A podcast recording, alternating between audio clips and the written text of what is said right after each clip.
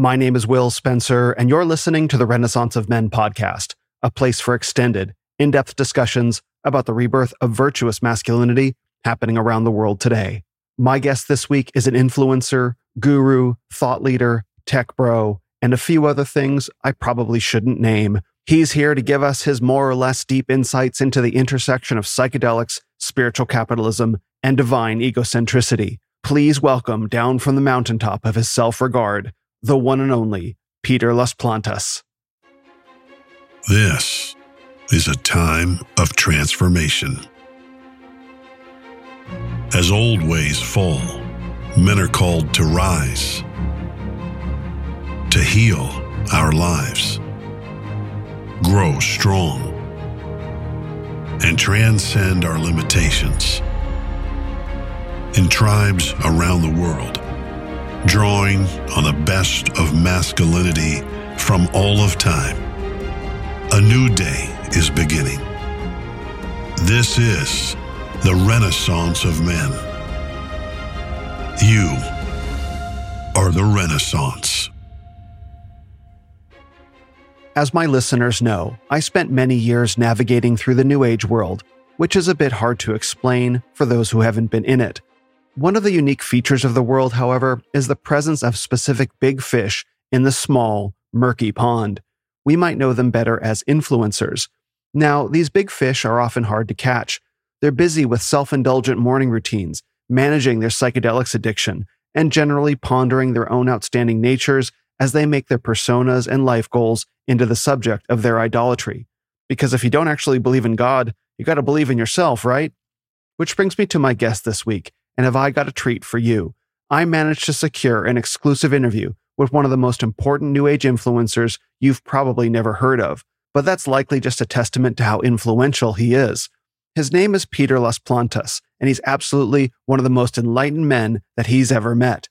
And as you'll hear in our interview, the cosmos is above him and nothing is beneath him. This lends him a unique perspective that I think you're almost definitely about to listen to. In our conversation, we discussed how marketing funnels are the shortest route to enlightenment, where ayahuasca really came from, and it's not the jungle, why physical beauty directly equates to moral uprightness, how and why to do psychedelics at the office, manipulating women to bring out their divine feminine nature, and why building high priced retreat centers in impoverished jungle areas is absolutely not neocolonialism. If you enjoy the Renaissance of Men podcast, thank you, and I'm praying you still will after this interview. So please stick around after the first hour or so for some important information that'll make it all make sense. And please welcome this week's guest on the podcast, summoned from deep within the depths of his own navel gazing, I mean stargazing, down from enlightenment to speak with us common folk whose money and attention he so deeply respects. I'm proud to introduce Peter Las Plantas. Peter Las Plantas, honor to have you on, and I'm really looking forward to this dialogue together. Thank you for having me, brother. I'm really excited to be here and to share my uh, knowledge with you guys. Excellent. Well, you know, I've been uh, I've been following your work for a while, and uh, and I've, uh, I've I've really I've learned a lot of things from it. I've I've discovered a yeah. lot of stuff I didn't know, and I'm I'm kind of wondering, were you always this highly spiritually evolved?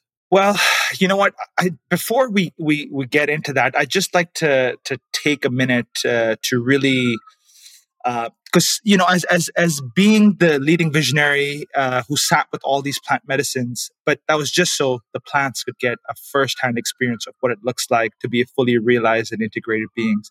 My ideas can sometimes be so advanced in the Aquarian age that most of your audience won't even be able to grasp it. So I think Hmm. the best thing to do would just ground them with a short meditation if you're open to that. I, I know. Yeah. Yeah. Okay. Cool. Let's. Uh, okay. It'll also help to clear up all this non-peak state of masculine energy that's over here, that's in this space. So, yeah. Let's uh, let's get into it. Um, so, as we begin, let's just acknowledge this sacred, special, sacred land that we are here on. That was given to us by Henrik the real estate mogul who built the Sacred Retreat Center. Mm. And of course, I'd like to, I'd like to honor grandmother Aya for for all that she's done and shown me. Sorry, one second. Oh, sorry, I'm just getting one one second. That's fine. Grandma, I've told you not to fucking call me when I'm on these podcasts giving the downloads. You know what? Yeah, they'll, the space will figure it out for you. you will be fine. Stop whining about it. Sorry, that was my actual grandma. Um, oh, was that Grandma Aya? No, no, it's like Grandma Aya is amazing. My actual grandma's a bit of a pain. You know, ever since she stopped being able to contribute to us in a meaningful way, we just left her there to die. But anyway, enough of the shadow work. Let's get mm. back into the compassion meditation, which is also a huge life hack. So yeah, so this meditation is for all levels of solanas. I mean souls. Uh, whether it's just mm-hmm. starting on the journey of spirituality and using it to gain more material wealth and status, or if you're a fully initiated bodhisattva who's building an empire of real estate projects and products and services that pretend to help humanity, but actually just profit off the collapse of a failing society. So let's begin by grounding into our sit bones and being with whatever it is that is here right now. Opening up our heart and our marketing chakra, breathing in all the light and exhaling all the gruesome, horrific, heart shattering systemic hardships of being born a white male in a first world country. Just let it all go, breathe it out. Yeah, and with the next breath, just breathing out all the negativity of the women around you who aren't bisexual. And then just breathing in some more retreat spaces to host medicine journeys you're not qualified to hold.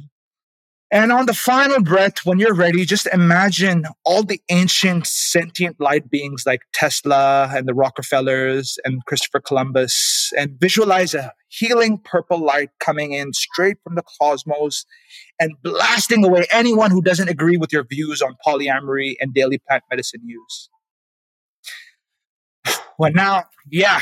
And now let's just close this by anchoring in the spirit of compassion and service to humanity by selling them more courses, supplements, and retreats with this ancient Tibetan incantation. It goes Venmo.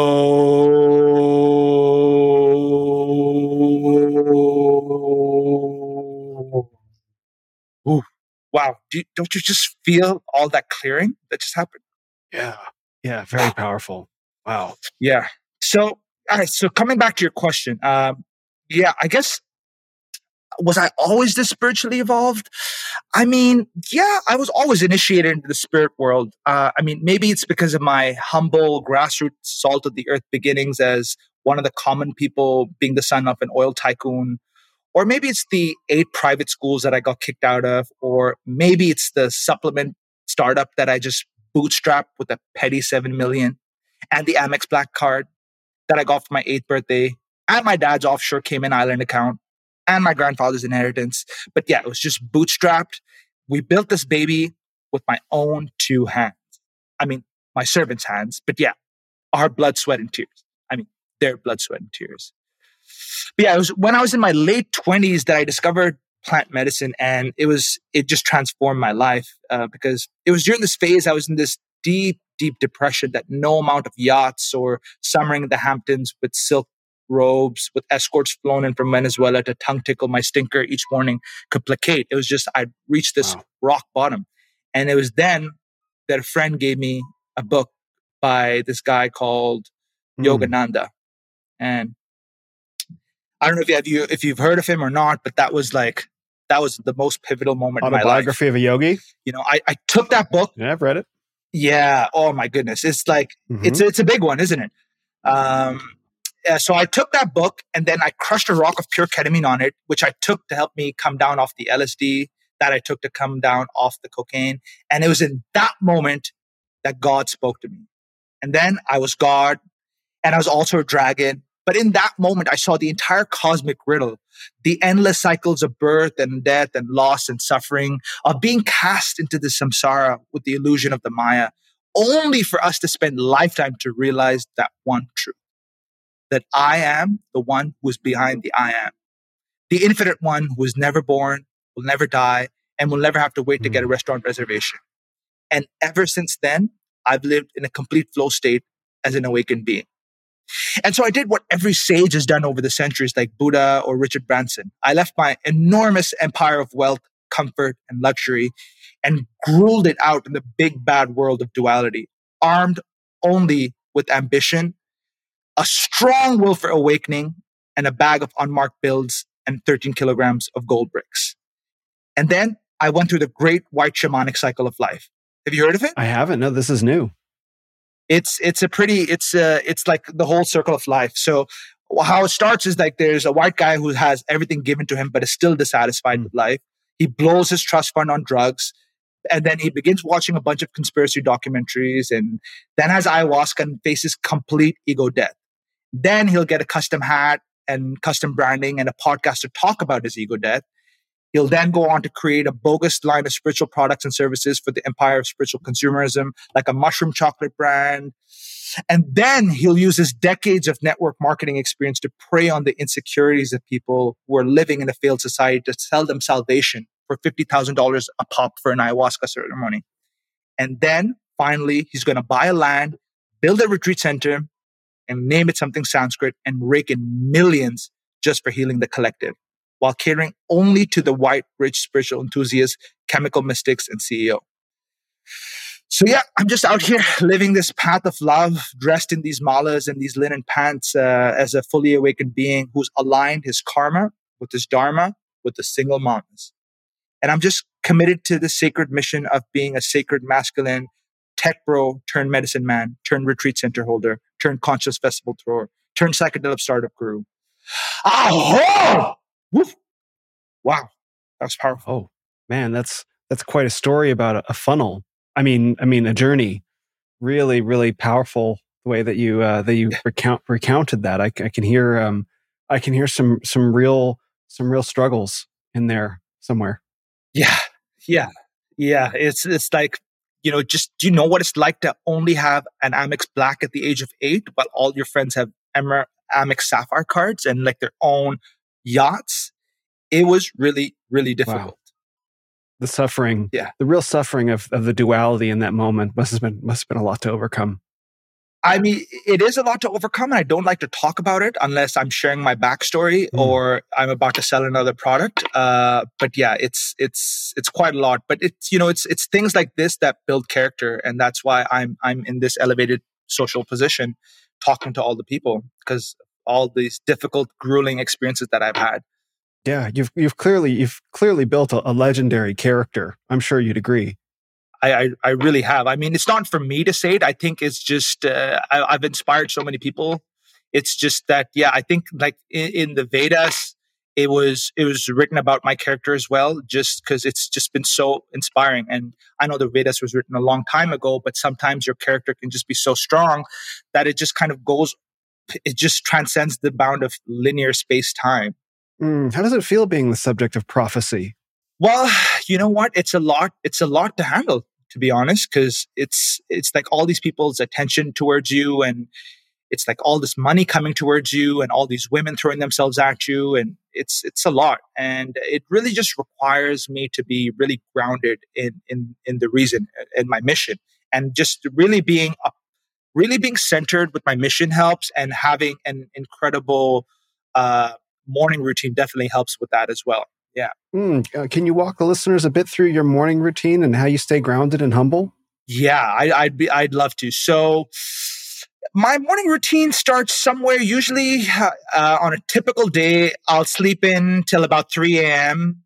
and then I wake up and I allow the sun to experience me. Uh, and then I'll do some ice baths, and then I'll consume every trending health food known to man and about five thousand dollars worth of nootropics, and then do a microdose of mushrooms, and then a microdose of ketamine, and then just a teeny microdose of peyote just to ground me. Mm. And then I'll go into this drug fueled rampage of quoting myself and shouting affirmations for a few minutes as I journal about more things I want to have. I am beautiful. I am powerful. I am rich. And yeah, and the morning routine will usually take me to about 2 p.m. And then I'll, you know, get online, close some deals, and do a few IG lives, giving people my downloads, which is really highly inappropriate life advice that stems from my total disconnection to humanity because I've never really faced any sort of real struggles. Um, uh, or don't really have any adult responsibilities or a wife or children. And the biggest commitment I've had to make was which Airbnb to choose as I spend every waking moment obsessing over plant medicine, scaling, and polarity with the feminine. So that's usually what it takes to be in this kind of peak state of masculinity. Wow, wow, that's uh, that's that's quite a that's quite a routine. I I can I can relate to um none of that, but I mean I definitely know that there are probably a couple people out there who for whom that's very real. Yeah, I mean the best part of the day is the is is the morning routine. You got to self your, set yourself up for right.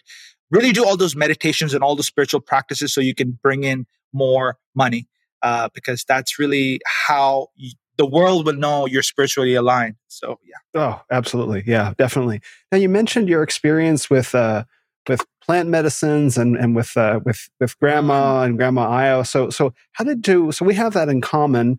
I've done a number of ayahuasca retreats uh, in, in, in Peru and the United States as well. So how did you discover ayahuasca and, and maybe share with the audience what some of your early experiences yeah. were like? even just saying the name puts me back into these the medicine space. So it's a super it's a super powerful thing for me, you know. Um, yeah. Uh, and it was even more powerful for the ayahuasca when uh, when I ingested her. I mean, I, listen, I don't I, I don't want to make a big deal about this or anything, but Jaguars actually have a picture of me roaring as their screensaver on their iPhone. Wow. And it's been said that snakes, yeah. And it's been said that snakes actually get tattoos of me so that their kundalini can rise faster. So yeah, it's it's a lot of being this prophetic leader of the Aquarian age. And uh, just I mean, if I know you must have heard of this, and just to let your audience know that the legends actually are true. That you know, one day deep, deep in the Amazon, the chief of the Yawanawa and the Shipibo tribes, they got together because they had this prophetic dream. And the dream said that maybe instead of, actually, certainly instead of sharing the medicines for free as a way for communities and families to heal and having it freely accessible because it was a gift from the earth to all of humanity, they should instead start to own it and then sell this medicine not only only to the most wealthy tribes and then use that money to get nicer headdresses and build bigger huts, which they could then use as a way to show the other villages that if they were clearly more connected to God because they had a bigger hut, more goats, and more wives. Mm. And should the said villagers want to experience these bigger huts, I mean, God, they just needed to pay a small fee so they too could see past the illusion of Maya and earn salvation from the big dream of separation by having a bigger hut. Mm. So after this dream, the tribes all sent their leaders to me to come live with me in the ancient valleys of Silicon and learn the ancient ancestral ways the tribes of Bay Area. Mm, very powerful. I mean, I I remember it was just like it was yesterday. I just come from my third chest workout of the day, and as I sat with the Shipibo chief deep in the ancestral jungles of Nomade in Tulum, he was immediately sent into the astrals by a single whiff of the scent of my high flow state, peak masculine testosterone pectoral sweat that dripped right from here. So he grabbed this and he started to bottle it. And then they took this back and started to use this to study it. And when they got a whiff of this chest, my pectoral sweat, they began weeping in sheer ecstasy. The kind of ecstasy that comes with the union with the divine or from selling your new masterclass or convincing your new girlfriend that she's actually into polyamory and is bisexual. Mm. It was it was really really moving. So, anyways, I then taught them these songs, and they immediately bottled my pectoral sweat and took the sacrament back into the Amazons, where they fermented it over weeks and prayed over it, and then they start to inject tree roots in the jungle with my peak state masculine sweat. And this is what is known to the rest of the world as ayahuasca. So technically, you're welcome, ayahuasca. Wow. Wow. That's uh that's a really that's a that's a really incredible story. I, I hadn't actually I hadn't actually heard that before, but that explains that explains so much. You know, it, it definitely goes a long way to explaining um, you know, some of the visions that that people have, have had of you that they get then tattooed. Yeah. It must be awkward seeing all the tattoos of your own face. Like this is grandmother ayahuasca. It's like, well, technically. Yeah. I mean, it it does, but you you get used to this kind of stuff. You know, it's like yeah. it's like when I go out to the medicine ceremonies, like you know, the people just they just want to sit around me and just they're like, we don't even need the medicine. Like we'll just sit around your presence. And and you know, when I go out for a walk, sometimes the toad will want to just rub up against me so that they can get high. But it's it's uh, you know, it's it's not an easy path to follow, but someone's got to do it, right? So I'm doing it for all of us. Man, such a such an act of service, such an act of service. Yeah, I, I remember uh, remember watching one of your videos where you talked about how trees hug you, and I was like, wow, I got to talk to that yeah. guy. Yeah, yeah, and it's uh, you know, I I wasn't going to bring this up, but you know, the last time I actually saw the lunar eclipse, the the moon was so fulfilled after that, she didn't come out for three weeks after. So I tried not to go out during the full moons, just for everyone else's safety. Mm-hmm. And I really liked how you helped introduce these uh, these uh, these native tribes to the concept of leverage. It's really important that they be aware yeah. of these fundamental spiritual, economic um, opportunities that you bring that you bring to them. That's so important for their way of life. Yeah, I mean, they were just sitting there in the mud, giving this medicine away for free, and I was like, wait. You guys could be making so much money by healing these people, and so I'm just, I'm just, just happy to be a beacon of light in their dark, uh, rural, um, primitive world. It's, it's really an honor. Very, very compassionate. Very compassionate. So we've we've talked about some of the other uh, we've talked about a lot of psychedelic drugs that are part of like for example your morning and early afternoon routine. Um, which ones? Um, mm. I mean, you've you mentioned you mentioned ketamine, but which other drugs have you tried, or which ones haven't you tried? First of all, I just like to get a little clear over here that mm. these are not drugs. These are sacred medicines mm. sold by shady individuals in robes for profit. Not like the big pharma kind of ropes of no. where doctors are selling these these medicines in pills like they've been doing for the entire you know past century uh, these guys that are selling these medicines they actually have professional linen tulum robes and instead of medical degree medical degree they have a slow speaking eye gazing and a voice inside their heads that told that tells them that they are in fact here to be the chosen ones to help and serve humanity and serve them by asking for a sliding scale donation of 500 to $5,000 to hold space for their mushroom journey mm. as they bang on pots and pans and candlelight, calling it a sound healing. I mean, speaking of, of medicines that I've tried, I mean, the last time I did 5-MeO, I scaled so hard that they had to change the name to 7-MeO because I won't even look at something if it's not scaling to seven digits. So yeah, I did the 7-MeO mushrooms kind of yeah i've done that. I already told you about the ayahuasca. So yeah I've, kind of tried all the psychedelic drugs because i find the best way to heal the collective of humanity is to build my personal brand by talking about my drug induced visions and selling more products and courses and retreats and events to further my own spiritual brand instead of actually doing anything to work on solving the problems of the world like you know problems like systemic racism or climate change or women being sold into sexual slavery and orphans not having enough food to eat. I mean, who has time to focus on those low vibrational realities when there's such big epidemics that we're faced with, like like the polarities between men and women, like oh. who has and like semen retention. Like, I mean, honestly, if these poor people just did some psychedelics and came to one of my retreats, they wouldn't be poor anymore. And if the women did it too. Maybe maybe they would start to be paid the same as as us. So mm. yeah. So anyways, after my first experience of oneness and seeing our inherent interconnectedness of all human beings, I woke up from the illusion and I immediately canceled the health insurance of all my employees. So yeah. That's a that is a that is a very uh, that's a that's a real way to put people into the moment. I mean, it is the moment because who needs all these matrix things like childcare and dental insurance when I could just prescribe you some microdose mushrooms and uh, and like give you a personalized relaxation sound healing meditation that I made in which I'm speaking to the ocean to help the ocean relax. I mean, why would you want childcare when you could just have microdose of mushrooms? Literally the same thing. Literally identical. I mean, if you can't if you can't see the difference between childcare and microdosing mushrooms, it's your own limited perception, yeah. clearly. And that's what I'm trying to help them expand into, you know, just expand into this newer reality that, hey, you don't need things like, I don't know, like health insurance or dental coverage. It's like just live in the moment, like live in the moment and you're going to be just fine. Just if they could just be in a peak state all the time, like how I am, it's just like these things won't even matter to them. But that's why I guess they're the servants and I'm the master and the ruler. So each, I mean, everyone's got to fulfill their legacy, right?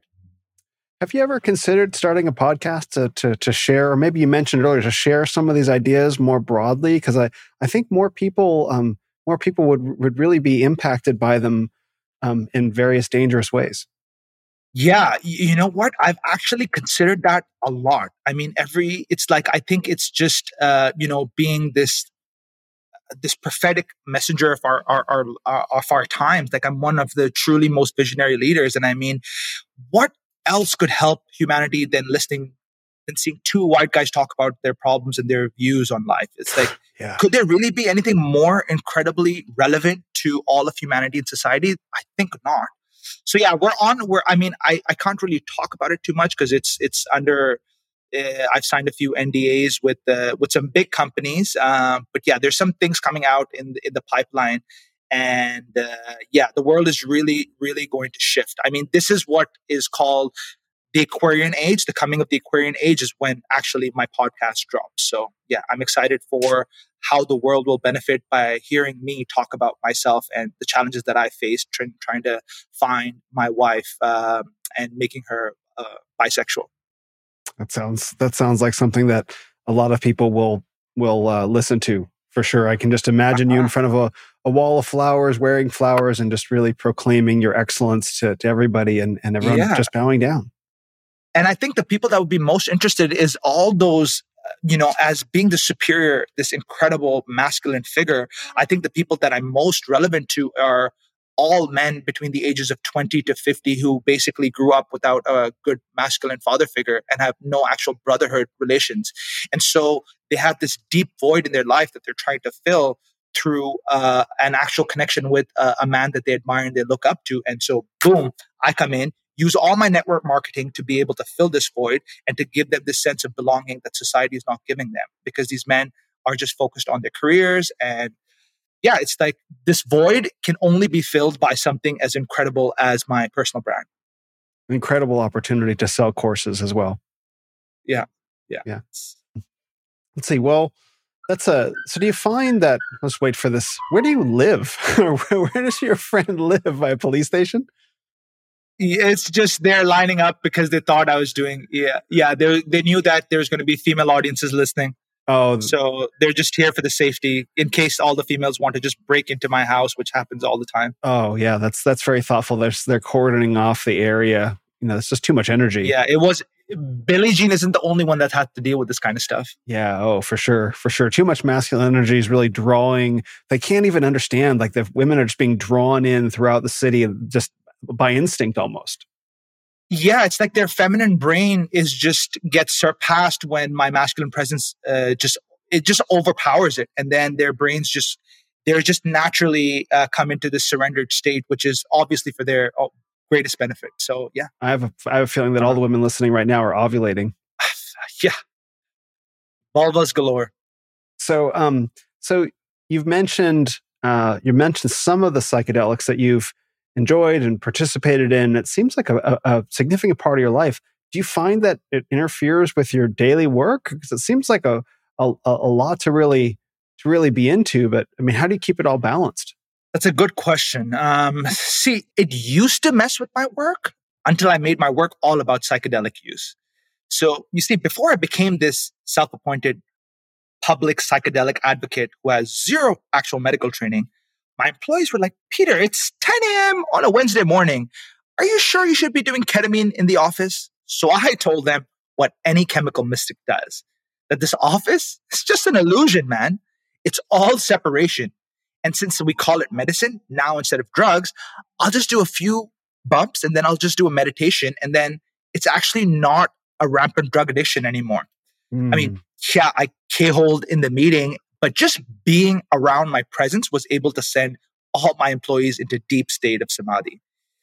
And yeah, I mean, as a progressive new earth paradigm shifting business, instead of giving my employees matrix things like a 401k or health insurance or daycare support, we just give them mushroom chocolates and a guided meditation of me in which I make sounds of the waves so that the ocean can feel more relaxed by listening to the sound of my voice. What a, what an incredible set of benefits that you extend to your to your employees they must they must be so enlightened to uh, to receive all that they really are, and it's. I mean, it's a very special relationship that I have uh, with them. Uh, you know, I, I mean, I don't really know their names, but it's really, it's really, it's really, really special. I mean, just last week I was telling Jeremy, I was like, Jeremy, why are you stop crying about your children? I know you invested your life in our tech startup, but I'm afraid after giving myself another triple bonus, we just can't afford to keep your whole department anymore. And and, I told him, it's like, no, it's not that you're being fired. It's just that your dharmic bonds with this organization have reached fulfillment. And no, it's not. No, there's no severance package, just some microdose penis envies. And yeah, we are moving your whole department to Malaysia, but it's totally not a pro- for profit move. It's just to balance the karmic energies and it's for diversity and inclusion because I mean, those other brown people have the right to be our servants too, right? So yeah. Yeah, I mean, if all things are one, you know, we we should all function in an all things are one economy, and we should all just merge. That's we're just merging companies. You know, we're merging, and we're just breaking free of old bonds and old employees. Like it's it's it's just it's all one, man it it is all one and i think that's that's it's really important to recognize that because all these people can now be joined with this love of being servants and serving my empire of uh, of neocolonialism and spiritual capitalism and that's really what unites humanity is, is like the love for serving a leader that is greater than themselves who only acts in his own interest you know? I think that's actually that's actually one of the buddha sutras that you just quoted there.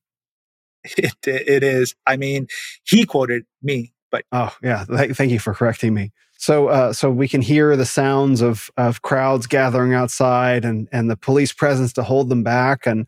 So, uh, so it sounds like mm-hmm. you're you're pretty popular um, with the females. What is your current relationship status, and what's your partner's current relationship status? yeah, the, we had to have the whole uh, house barricaded uh, around me just so the, the females wouldn't wouldn't break through because this really peak masculine energy. Uh, but you know, as, as a bodhisattva, I've taken the vow that I have I've solemnly declared that I will not enter heaven until every last single young, fit, bisexual goddess and embodiment coach who can remember all her past lives in Egypt but can't remember her server's name, has been initiated by me personally with my sacred masculine lingam light codes. So yeah, I guess you can say I've always been a huge supporter of women's liberation movement. No, I, I mean I don't mean paying them equally. No. oh, that, that's a that's a good one. That's a good one. I mean by having them enter my sacred harem. That's the highest rank that a woman can reach. Uh, I guess I've always been super lucky that my partners have always been bisexual. I mean, they, they weren't always bisexual at the start of our relationship. Like my first wife, when we first got married, she wasn't really into women at all. And she would get super pissed when I tried to have sex with all of her friends. But thanks to her deep inner journey, she discovered that she's really into holidays and jewelry and childcare and house help and not taking the bus. So yeah, she tapped into her inner core and guess what? She learned she actually is bisexual. and you won't believe it. But according to her human design and her Akashic record, she also happens to be bisexual only for much younger, hotter girls who have no wrinkles. I mean, talk about kismet, will ya? I mean, if this isn't subliminal patriarchal oppression, I mean, synchronicity with the Aquarian age, I don't know what is. Wow, it's what what are the what are the odds? What are the odds that what are the odds, are the odds that your that your that your partner would be into the girls that you're into? Like how could that how could how fortunate? I don't know. It's like it's it's because I'm walking the sacred path. It's because I'm walking the sacred path of service. It's just like, you know, they aren't into it at first. And then I'm like, okay, well, do you want to take the bus instead? And then they're like immediately in, in the, they they start to love women. It's just like uh, the thing is like this thing exists in all women. All women are inherently bisexual. They just have to have this uh, the awakening happen to them, and the awakening can only happen through a man that's willing to sleep with all of her best friends. I'm just very very fortunate to have chosen this path of service to the feminine. I mean, I'm not really and by feminine i uh by the divine feminine i i naturally mean only the fit young ones who are under 40 years old yeah, they're they're truly the divine feminine. Everyone else is just like women. Yeah. I mean, the other ones are just kind of bringing the vibration down. And so that's why I tell them is just like, you know, if you were I mean, they're all into this thing of like, I gotta have a husband and serve him. And I'm like, you know, I don't know where you're getting all these crazy new age ideas from because as far as I can remember, it was never really about the union of one man and woman raising a family. It was always just about uh, pledging allegiance to the overlord and, you know, just racking as much wealth that you could and not giving and sharing anything else with uh, anyone else. Yeah, everyone knows that's that's how it's it's all always been. Like it's it's never been about you know love it's always just been about you know servitude. Yeah i mean love is like it's it's a tricky thing and it's, it's like uh, it's like you know it's like salvation it's like why would i spend so much time and energy trying to cultivate something when i could just you know be on my phone and just just to have like any of my Instagram girls call me is like, why would I put so much practice into it? Just like, why would I put so much practice into having stillness and compassion and, you know, struggle with meditation when I could just pop some peyote and some mushroom? Because this whole spiritual journey is really about bypassing any of the work. It's like really getting to the end destination as fast as possible. Yes. Because all this other stuff in the middle is just like, that's just taking up dead space that could be used for altars of me yeah, why would we walk the Bodhisattva path when we can just like take a DMT rocket? Like the silly monks, yeah. I had no idea. that's what I'm telling them. It's like maybe that's why they're all bald because they've just been lost all their intelligence with that. But I, I'm obviously not bald because of that. I'm I'm bald because my testosterone is too high. Way, way too high. Yeah, for sure. Speaking of, uh, you know, the, the, Bodhisattva path, like, what are your views on on the psychedelic renaissance that's kind of happening right now? Uh, you know, and then of course the white woke leaders like you know Terence McKenna and Timothy Leary and Gabor Mate. Like, what do you what do you think about since you are the prophesied one?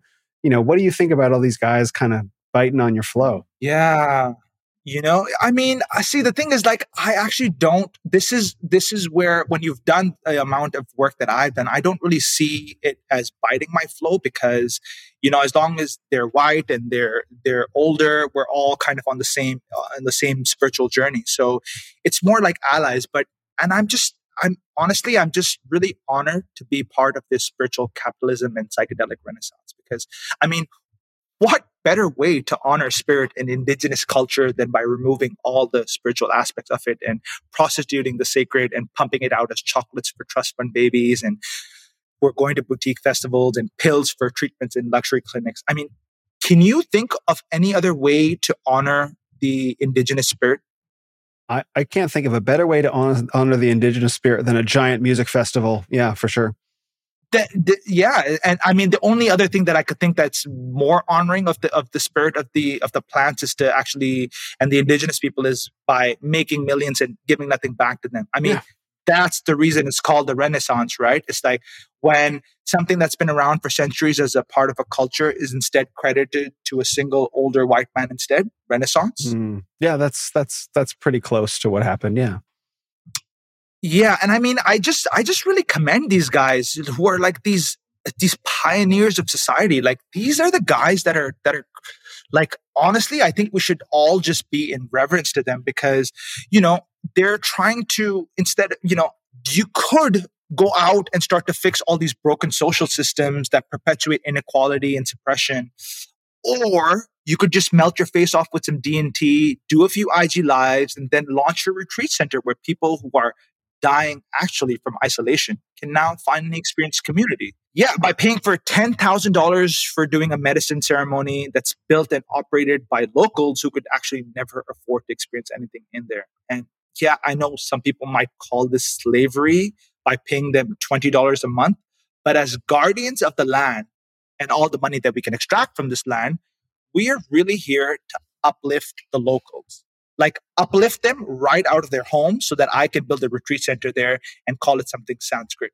And so it's totally not neocolonialism because if you look, if you actually looked at the manifestation journal of these slaves, I mean servants, all the way from the very top of the, you know, all the way in Mexico and Guatemala and Costa Rica, every single local person's manifestation journal at the very top, like at the very top of the pyramid of their manifestation, they have being born as a worker for a person building a retreat center to help anchor in the frequency of the new earth reality, reality where only rich white people have access to healing and creating more spiritual products. So yeah, it's right up top of the manifestation journal along right next to clean water. no, please don't thank me. I'm just a humble servant dedicated in the service of humanity by attaining Christ's defer Columbus consciousness mm. and breaking free of this fractal world of illusions and Maya and finally becoming tuned into the other ultimate reality of stealing another culture and adding a sacred geometry logo on it and then running it through a sales funnel program, a network marketing deployment system, and then we just sacredly scale it to seven figures. Then we take this money and rightfully take back what is ours from the indigenous locals and set up a retreat center where other white people can come and learn how to heal by stealing their culture and offering indigenous plant medicine ceremonies that none of them are culturally professionally, ethically, legally, or logically permitted to hold. And this is why we call it giving back. And for every for every golden crystal pyramid tower and emerald altar of me that we erect, we build them a well. Yeah, I was not about to thank you for any of that, but I want to thank you for that last vision that you that you just shared with me. That was very profound. I can imagine all these glowing statues of you around the country, really as, a, as around the world, as a testament to the benevolence that you're showing to all these indigenous cultures yeah it's it's really it's really for them so that the and and for the land so the land can actually uh, access some healing through the rays that are emanating from the altars of myself we also built one in we built them around all like uh, around the ruins in, in in in Tulum, so that the pyramids could could receive my my frequencies, and we built them at sacred sites all over the world. Wow, that's a lot of that's a lot of enlightenment. You're sharing with a with a lot of uh, less fortunate people that don't have access to the wisdom. It's just yeah, it's just that when when you're the source, it just comes through. It doesn't stop. It's like it just comes through. I just keep hearing all these voices in my head, and they just come through. And I just think that uh, it's the least that I can do. Yeah, it's it's always very uh, listening to the voices in our head is always the surest sign that we're on the the bodhisattva path and, and really on the way to integrating the oneness into the duality. Mm-hmm. So, do you ever worry though with all these things that you're doing, this grand vision that you want to bring about on the planet? Do you ever worry that there's or wonder that there's more to life than manifesting? Good one, Will. Yeah, Good. No, yeah. Of course, there's more to life than manifesting more bougie beige things and exotic holidays and more model girlfriends. I mean, there's also manifesting more dream clients, more peak experiences, more sold out courses, more goddesses to have sacred cosmic sensual, casual, divine union one night stands with. It's like the American dream for woke white people. But for me, I'm all about the service and building a world renowned personal brand from which to funnel a never ending stream of products and spiritual services affordable only by the elite. I mean, just this last week, I had this powerful realization during my Wachuma waffles about being connected to all of humanity. And then I just woke up and I fired the entire Eastern Mid Eastern part of our business. Mm, that's very that's very namaste of you. Mm-hmm. Yeah, namaste away from me. Namaste far away. You know, this has been this has been an incredibly um, enlightening experience for me. I, I really feel um, so many different complicated emotions, but um, it's it's definitely it's definitely happened. It's definitely happened. And uh, so I want to thank you for taking the time to to talk with me. And and so, um, but I just one last question: like, what can all your friends and all the bisexual goddesses expect to he- to see from you next?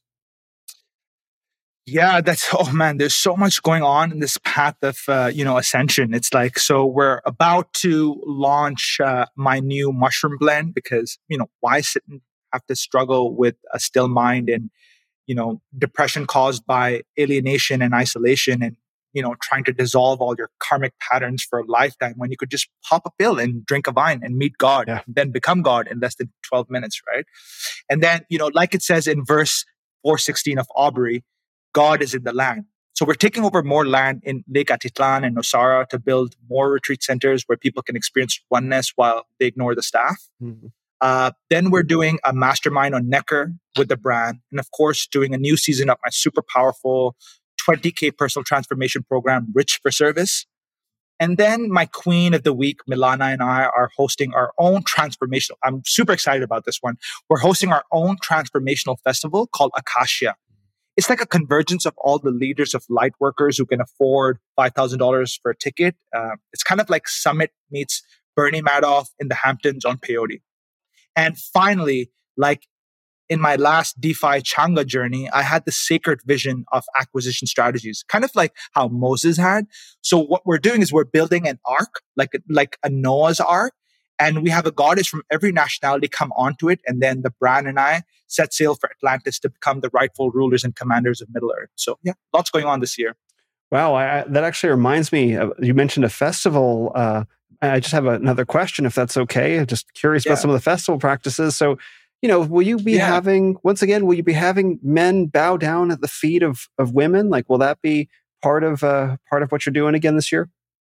I mean, it, yeah, it's like it's it's it's to create these staged moments instead of actually uh, feeling what's what's there. And I think it's just the more we can create these performative moments, the more society has a chance of healing, rather than actually addressing the challenges that occur. So yeah, it's like when we can create these staged and like everyone can dress as a goddess and we can just, it's really about like when we were back at children and we used to wear these costumes, but now we're in our 40s and we still wear these costumes. It's really about, yeah, not growing up ever and staging all these incredible peak moments and people holding their wombs and crying. And yeah, it's, uh, yeah, there'll be lots of, there'll be lots of, uh, really, really, really uh, powerful moments that are going to be completely stay. Uh, I mean, completely surrendered into. Mm, yeah, it's it's it's very powerful to know the the ways that you we can use Instagram, you know, to to create social engineering programs and really tell people what to think. Uh, it's a, it's a very powerful tool for that. I mean, yeah, because it's like if they were already enlightened, they would know what to think. But since they don't, they're looking for a, a real leader. It's like we and you, I imagine, are the same. Is like, you know, people look up to you to, to really become like when they don't aren't able to think for themselves and it's like people like us that are actually here to tell them what to do and and really use uh half truths and bits and pieces of scientific evidence to really support our own view Mm, yeah, it's yeah, especially the bits and pieces of scientific evidence that almost begin to sound credible when you put them together and you talk fast enough. That is the best way to tell yeah. people how to think. Because yeah, because like as long as you can put a graph in there, who really cares? Because the people are already committed to their point of view, so they're obviously not even going to read the graph. So it doesn't really matter. I think it's really about yeah, it's just just showing up in this in these positions of leadership, being the voice, uh, that's louder than all the other voices, having your pectorals be more defined.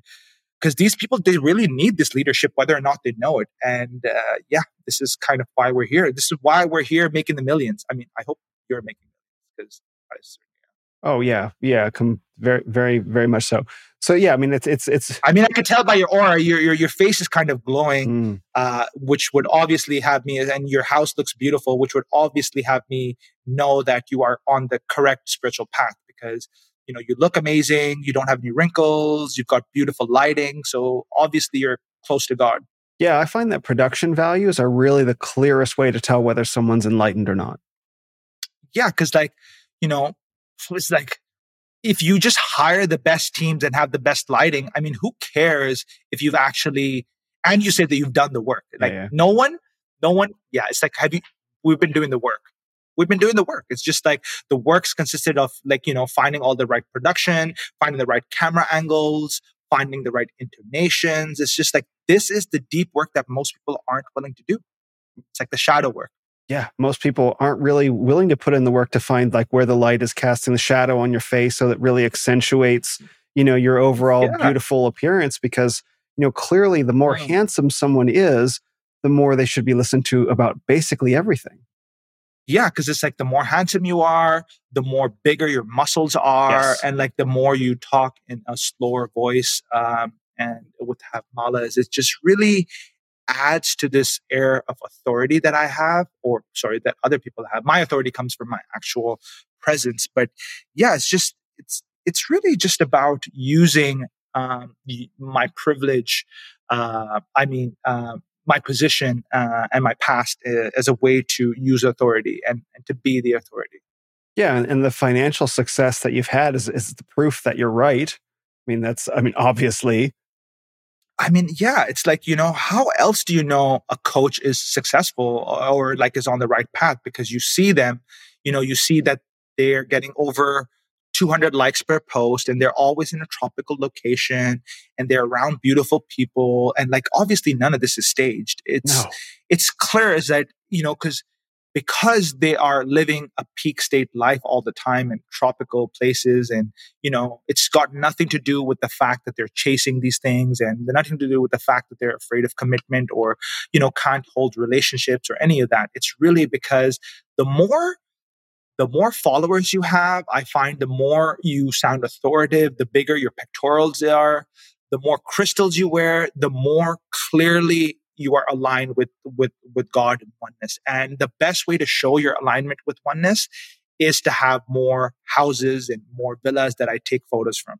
Yes, it's it's definitely when you look at the stuff that someone has, that's really how you evaluate the quality of their character and the brilliance of their ideas. Like, wow, that guy has a nice car. He must be completely right. Or he has all the crystals around him and he's talk he talks so slowly. He must be really intelligent. That's it. It's like having a British accent, but a spiritual version of it. That's exactly right. That's exactly right. Well, Peter, this is uh, this is this has definitely been an enlightening um, experience. It has, it has definitely uh, shifted my perspective on on lots of different things. Mm. I've I've uh, I've learned a lot of things that I, I can't wait to forget. And uh, you know, so I'm just wondering, where would you like to send people to find out more about you and what you do? Thank you, thank you for having me here. Well, uh, it's been it's been really enlightening for you. I can tell. Um, I would just ask, uh, you know, those the brothers to they'll find it in their heart that if they want to join um, the sacred brotherhood uh, of men who are the becoming the the leaders of the new earth paradigm uh, for woke white people uh, they can they can find out about me on my upcoming program. We've got a few seats left to really take men through these initiation journeys that their fathers were never able to give them. Um, it's called rich for service. Uh, you have to make at least eight figures before we consider your application but you can find me over there. I'll also be doing um, other acts of service like uh, you know just a free masterclass here and there but yeah uh, i'm excited for other brothers to to join me but only the brothers that are making seven figures Yeah, because they're the ones that have proved their worth as human beings. I mean, there's that, but it's just that I'm just I, the space that I hold. It's like it's just so powerful. Like you can't have these, you know, you know, guys who have jobs and you know relationships and wives. That's it's not for that. It's just this elite space that I'm holding, and we just don't have space for that kind of space. Exactly. If you know what I I know exactly what you mean. Well, thank you, Peter, and I'm I'm sure that many people will, many men will sign up for that because it obviously describes an enormous contingent of men who are seeking, you know, really bad information that's masquerading as spirituality.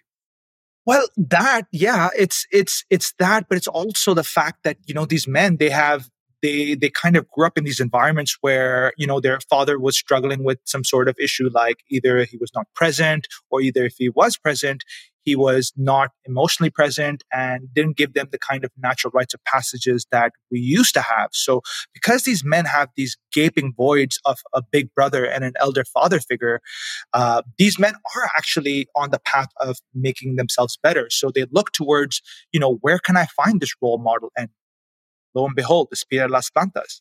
Mm. Namaste, Pachamama, to that. Namaste, Pacha.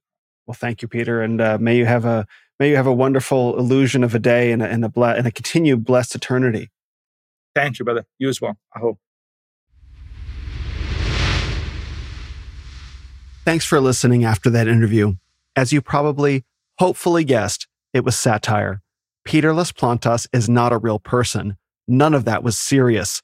That was a comedy bit that my guest and I worked on to make a point. I'll introduce who my guest actually is in a moment, but before I do, I'd like to explain what the point of the satire was.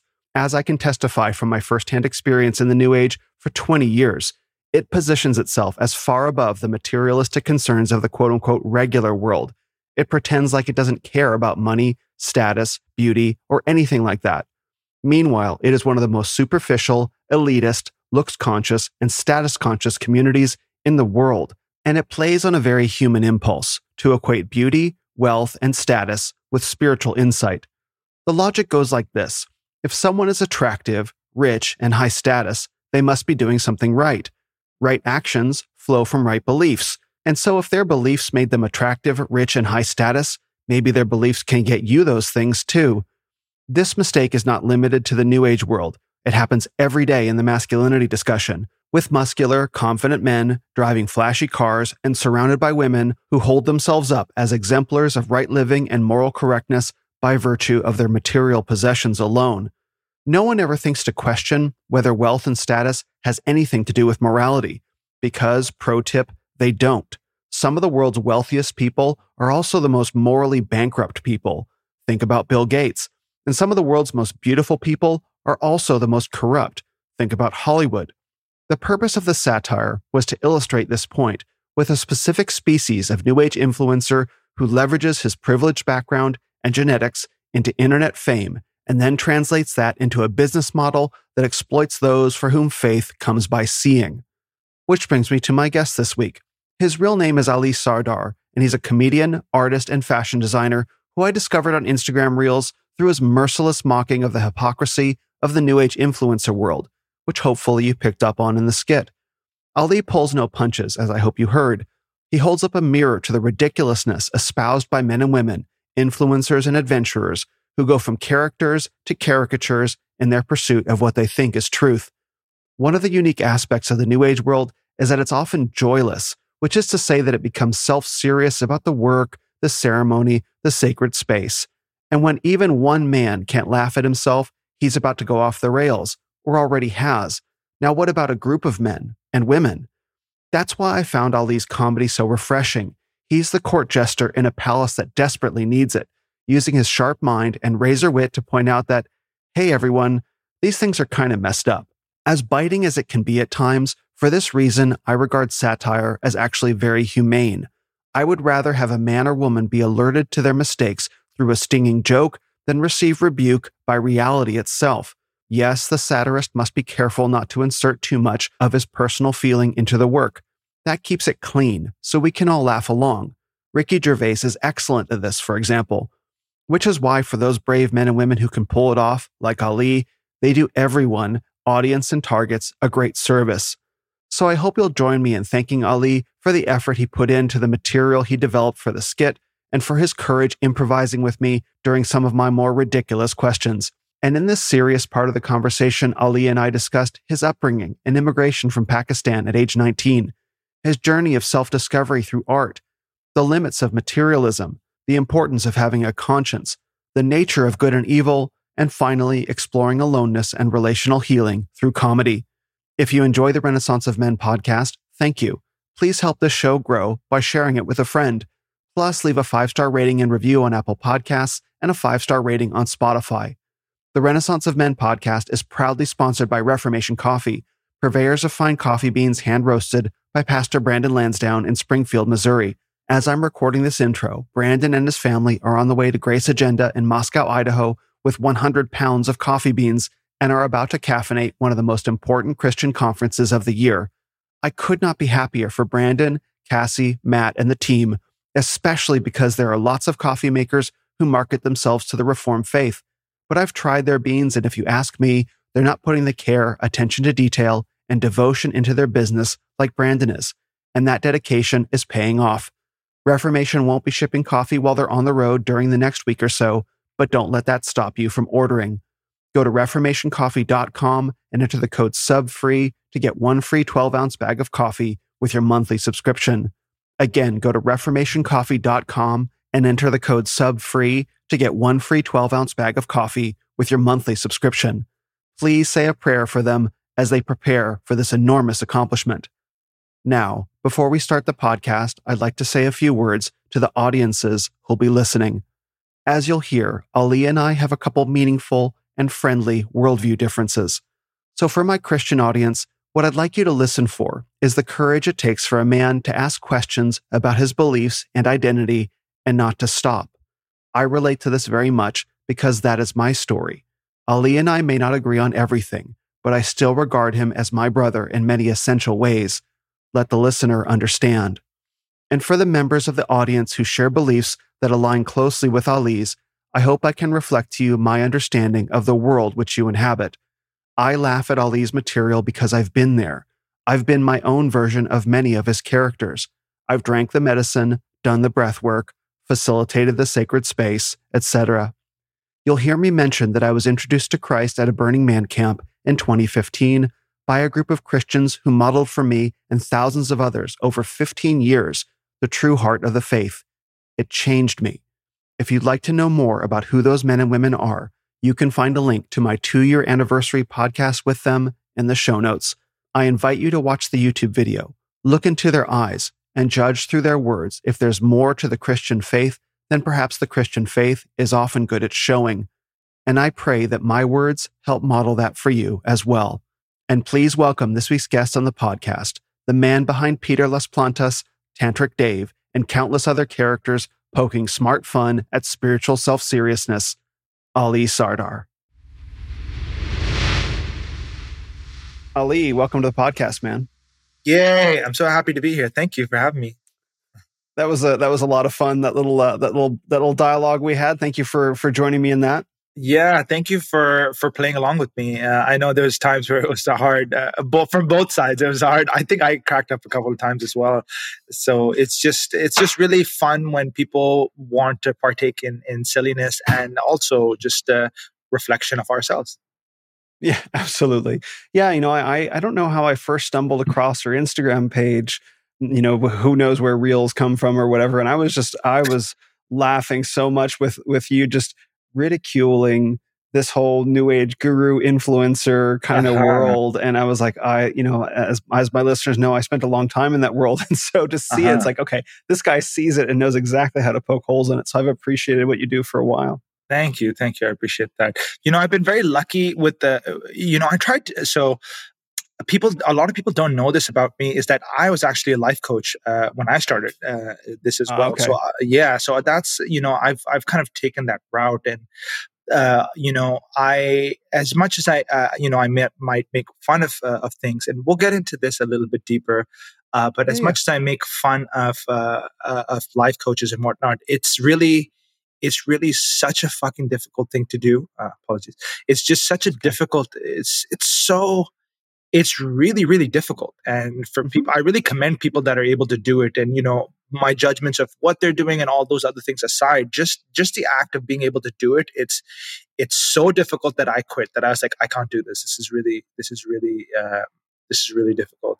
So yeah i just want to acknowledge that. And i think this is also what kind of happens uh, is that you know people think that just because i'm making fun of something that there's something wrong or there's something bad but that's not always the case. And uh, we'll talk a little right. bit, bit, uh, more about this as we get into it.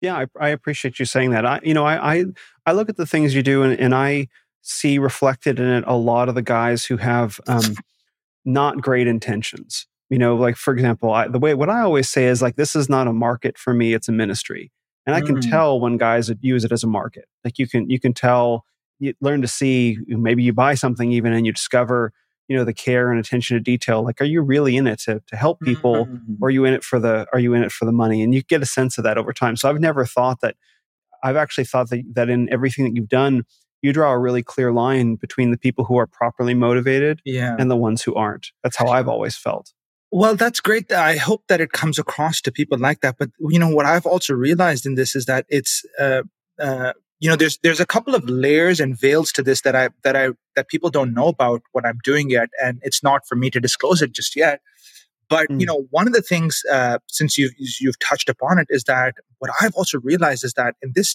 time and age that it's so de- i mean this has kind of always been the case is that looks are so deceiving like you never know mm-hmm. what a person is and how uh, you know and now in this age when when um, you know people can look a certain way and have all the right verbiage and you know the, the lingo and the dress and the lifestyle uh, it's so difficult to tell. And some of my most in, uh, you know uh, informative moments have been with people that i'm like oh man this person clearly looks the part. And then i've gotten a chance to speak to them. I'm like holy shit this person is actually uh, you know, uh, they are actually on the path of enlightenment and they are actually really incredible people, but it's just so hard to tell. And that's one of the things that, you know, I like to remind myself uh, and also to, to people is just like, you know, just because certain things look a certain way, uh, whether that's whatever side that falls on i try not to use good or bad but whatever side that falls on is like we we don't really know and i'm what i'm excited about is uh, i think is is this is one of the layers behind the satire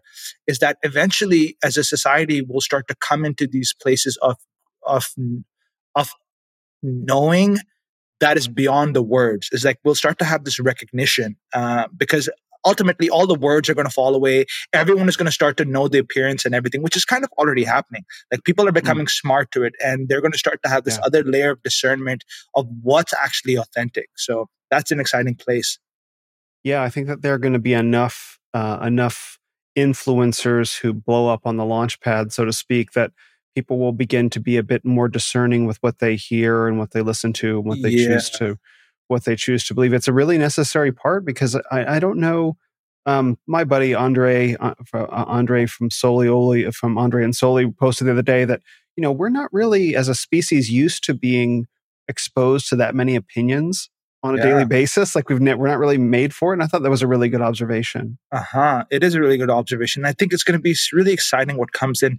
It's also, you know, while we're on this on this topic, it's also, you know, it's it's also really difficult. People don't realize that uh, there are parts of me that that struggle with this because there's, you know, imagine if a person just looks a certain way but they are actually on the quote unquote side of good and they really mean it. It's just like it's so difficult for them. So it's also really challenging for me is because I try not to, you know, put someone down um, and finding that line between, you know, speaking to something and and and putting people down. It's just so difficult. And I I, I try to have compassion for people on the other side of it because everyone's getting painted with a single stroke you know as it happens with most uh, with, with, most things when you know there's the traumatic response and now every life coach is this and every business coach is this and i think as mm. part of the that discernment that i was speaking about earlier where we're going to start to tune into awareness that is beyond the you know beyond this the sight and, and, and the sound of, of how people convey themselves is also going to be this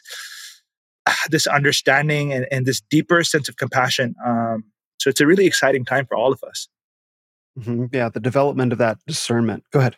And and we have to go through this kind of period where there's this, you know, really strong, as has been the case with most movements, and you know, one of which I'm really excited to talk to you about because I've seen a lot on your uh, on your Instagram about is that we have to go through these stages of like you know revolting against every coach is bad and everything is this and everything is that to coming to that fine line. And uh, yeah, it's going to be an interesting journey, and I just wish that we can uh, I think whatever's going to, ha- however it's going to go, it's going to really inc- uh, result in our evolution. But I just think, I hope that uh, everyone could just be gentle with each other and just realize that there's so much pain in these places, you know, so much. And it's really interesting when I start to do this satire, you know, it's also really interesting because people, when they speak, generally as humans, when we speak, we're speaking from our point of view. And when I'm doing the satire, is that people and it's really really fascinating to see that is that uh, you know, Ricky Gervais is such an incredible comedian. Have you heard of him? Course, He's the guy. Yeah. Yeah. So one of the things that he says is like, and I find it the best way to uh, be really incredible is that, you know, he, he says that I'll do anything for the joke. He's like, if the joke, he's like, what's the most funniest thing that I can say? And for that, I'll be an extremist. I'll be left wing. I'll be pro feminist. I'll be, you know, a- anti feminist. So that's the kind of lens that I'm coming at it from. I'm just like, what's the most ridiculous thing that I can say and most extreme thing that I can say? And it's been really, really interesting. When I say these things, people believe that it's my opinion. For the most part, some of them they can tell that you know I'm I'm I'm just you know exaggerating things. But it's so funny that when I'm not, when we, uh, I'll speak for myself, when I'm not tied to my view and I'm in no way trying to defend it, I'm not, you know, like most people, they will say something and that's their view and they're going to defend it. When I'm not, I can actually sit back and observe the reactions that people have. And I get to know so much about people by the way that they respond. And I'm like, wow, that's really mm-hmm. interesting to hear that you've had these painful experiences with, you know, life coaches or with men or with sex or with uh, religion and all these things. So it's really, really fascinating to to see what people are going through. And um, yeah, yeah, that's that's something I've observed as well. Like there's there's almost like we we as a society need satire more than ever mm-hmm. probably because everyone's everyone's so hung up on their own experience that they can't really see past it and satire yeah. kind of holds up the mirror and people can react all kinds of ways to to jokes that are not about them yeah. right but they take it personally Yeah, you know, that's kind of why, how satire had always been around. And a lot of people look at it, they're like, oh, do you want to do stand up or do you want to do comedy? And I'm like, no, not exactly, because it, one, it's it's quite scary, but also it's just like I wanted to have a deeper, deeper meaning uh, for mm-hmm. myself, and it's it's really this. It's like we get a chance to observe ourselves and observe society. It's a commentary on society, and this is the other layer that I was speaking to is that you know people see the front uh, side of it, which is like, oh, you're making fun of a of a of a, a life coach or you know a goddess or uh, a tech bro. But what people will start to eventually, once they've gone through the you know the the layers of their own pain, which might take however long it takes, I think people are going to start to ask different questions. And that's what I'm excited for. Like questions like why, uh, you know, we're talking about uh, coaches selling all these, uh, you know, always trying to sell and always trying to market and having these master classes and building funnels. I think an interesting question is why are these people behaving the way that they are? They're not inherently bad. No one's inherently bad. What's co- yeah. what are the forces that are operating on their psyche what are the kind of world that we're living in that causes people to behave this way and i think that's when we're going to start to get into some interesting places because right now we're still in the place of like haha you know they're this they're that i'm this i'm that but it's it's it's really we'll get it's not for me to to, to guide the course of this people will do it in their own way and uh, it's just really fascinating to see what's going to happen when we start to ask these deeper questions like why are women being this way or men being this way or business being this way? What's causing people to have that? And then we're going to start to have some really really incredible uh, breakthroughs i feel Mm-hmm, mm-hmm. Yeah, I mean, I I um, I want to acknowledge that you and I have some worldview differences. I think that's important. I think yeah. that's important to share. And and I actually I have some, and we don't we can get into that, you know, um, maybe a bit later. But you know, there are I, I have some I found some answers to these questions that maybe we can get into. But you know, in, in yeah, a minute. Yeah. But first, I want to hear one of the things that that I remember from my time in in that uh, I guess you might say the new age world, if we can call it that, just for shorthand, is mm-hmm. a real resistance to critical observations about bad behavior.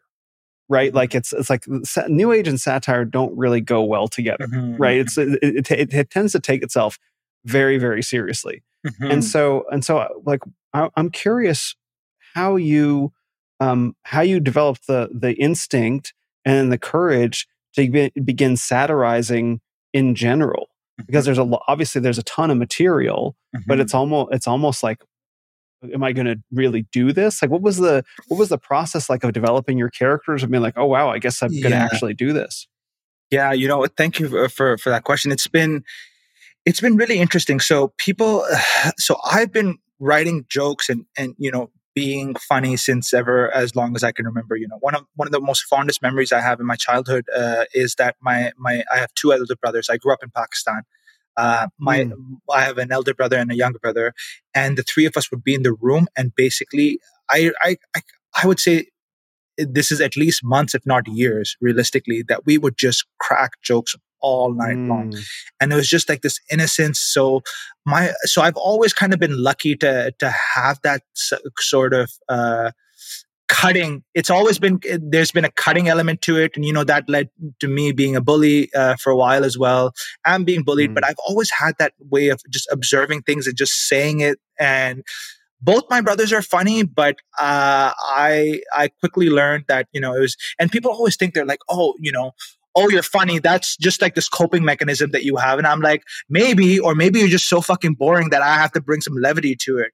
And I think that's what was happening with, with the comedy and like the spiritual places where I would go into these. I used to live in, in Tulum for a few years and, and it's not just like a Tulum thing, but I was just, you know, I was like, holy hell, these people are really like going in on it and in on it. And I was like, yeah. wow, where's the, where's the, where's the celebration and the laughing at oneself and like the the, right. the fun. It was just so serious, and people are like so serious about their shadow work and their path and their this and this. And I'm like, that's great, but it's also another just another layer of ego that we can get lo- lose ourselves in because it just sounds or feels better. So when I first started doing the jokes, so I've been writing jokes since many, many, I would say at least like 15 years. I've been writing jokes and sharing them quite regularly.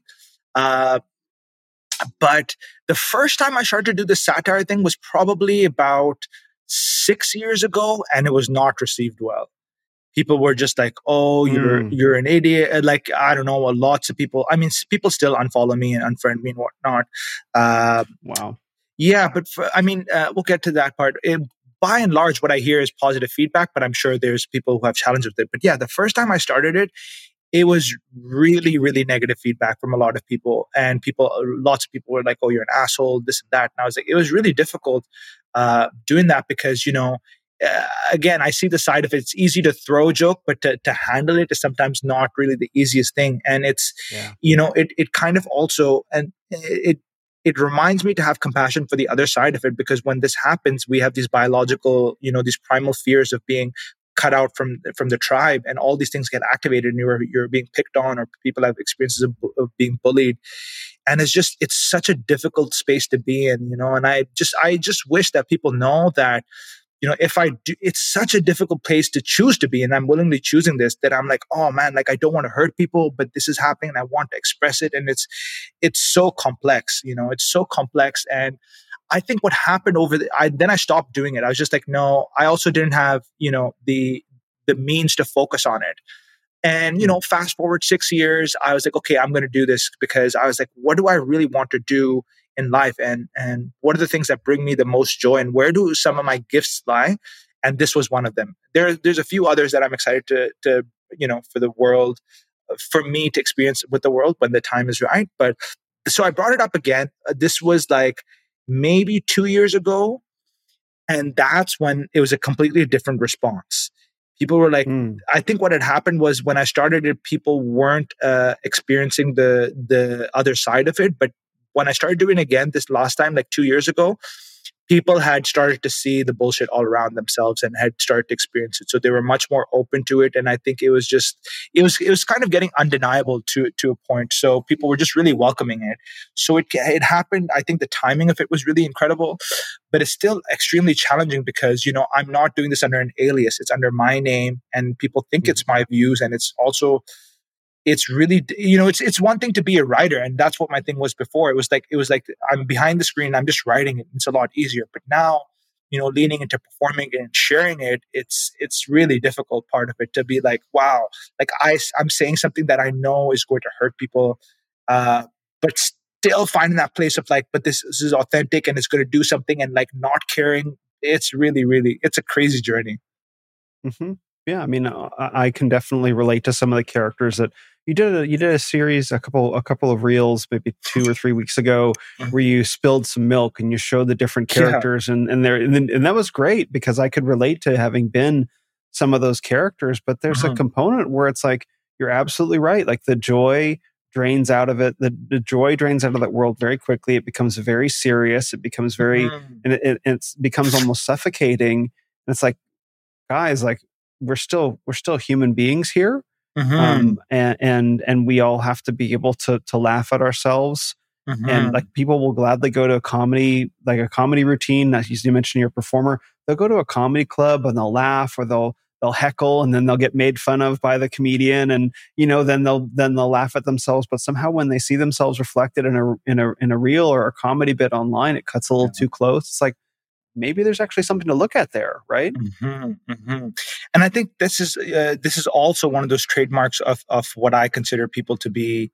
Uh, I actually can trust people who can laugh at themselves because I'm like, I know you're not perfect, yeah. and so if you can laugh at yourself and you can laugh at the things that you're a part of, because the thing is like, hey man, there's one which is the thing that I was saying earlier is just like it's so interesting. A person, and I've been in this situation. You know, let's take a thing that I have probably said, to, I know I've said to women. And uh, they're one of the characters that I have is Tantric Dave, who's like this, uh, you know, super new age, yeah. polyamorous, really kind of toxic guy. But the truth is, and it's really, really, really fascinating. There's a lot of things that he said that I have said, and and yeah. and and I've looked at it, and this is such is such an incredible internal healing that happens with this whole. You know, a lot of it's the healing that's happening with people. First of all, even before the healing, it's entertainment. It's fun, and that alone is really important. We don't always have to have this higher, you know, I try not to have like this higher meaning and deeper thing to it. Sometimes things are just silly and they're funny. And I started to write these. Uh, basically, I wrote down some of the things that I said to a woman. There's this one sketch that I made of what uh, a new age date looks like, which was basically everything that I did on a date. And I was like, wow, this is really ridiculous. It's really, really funny.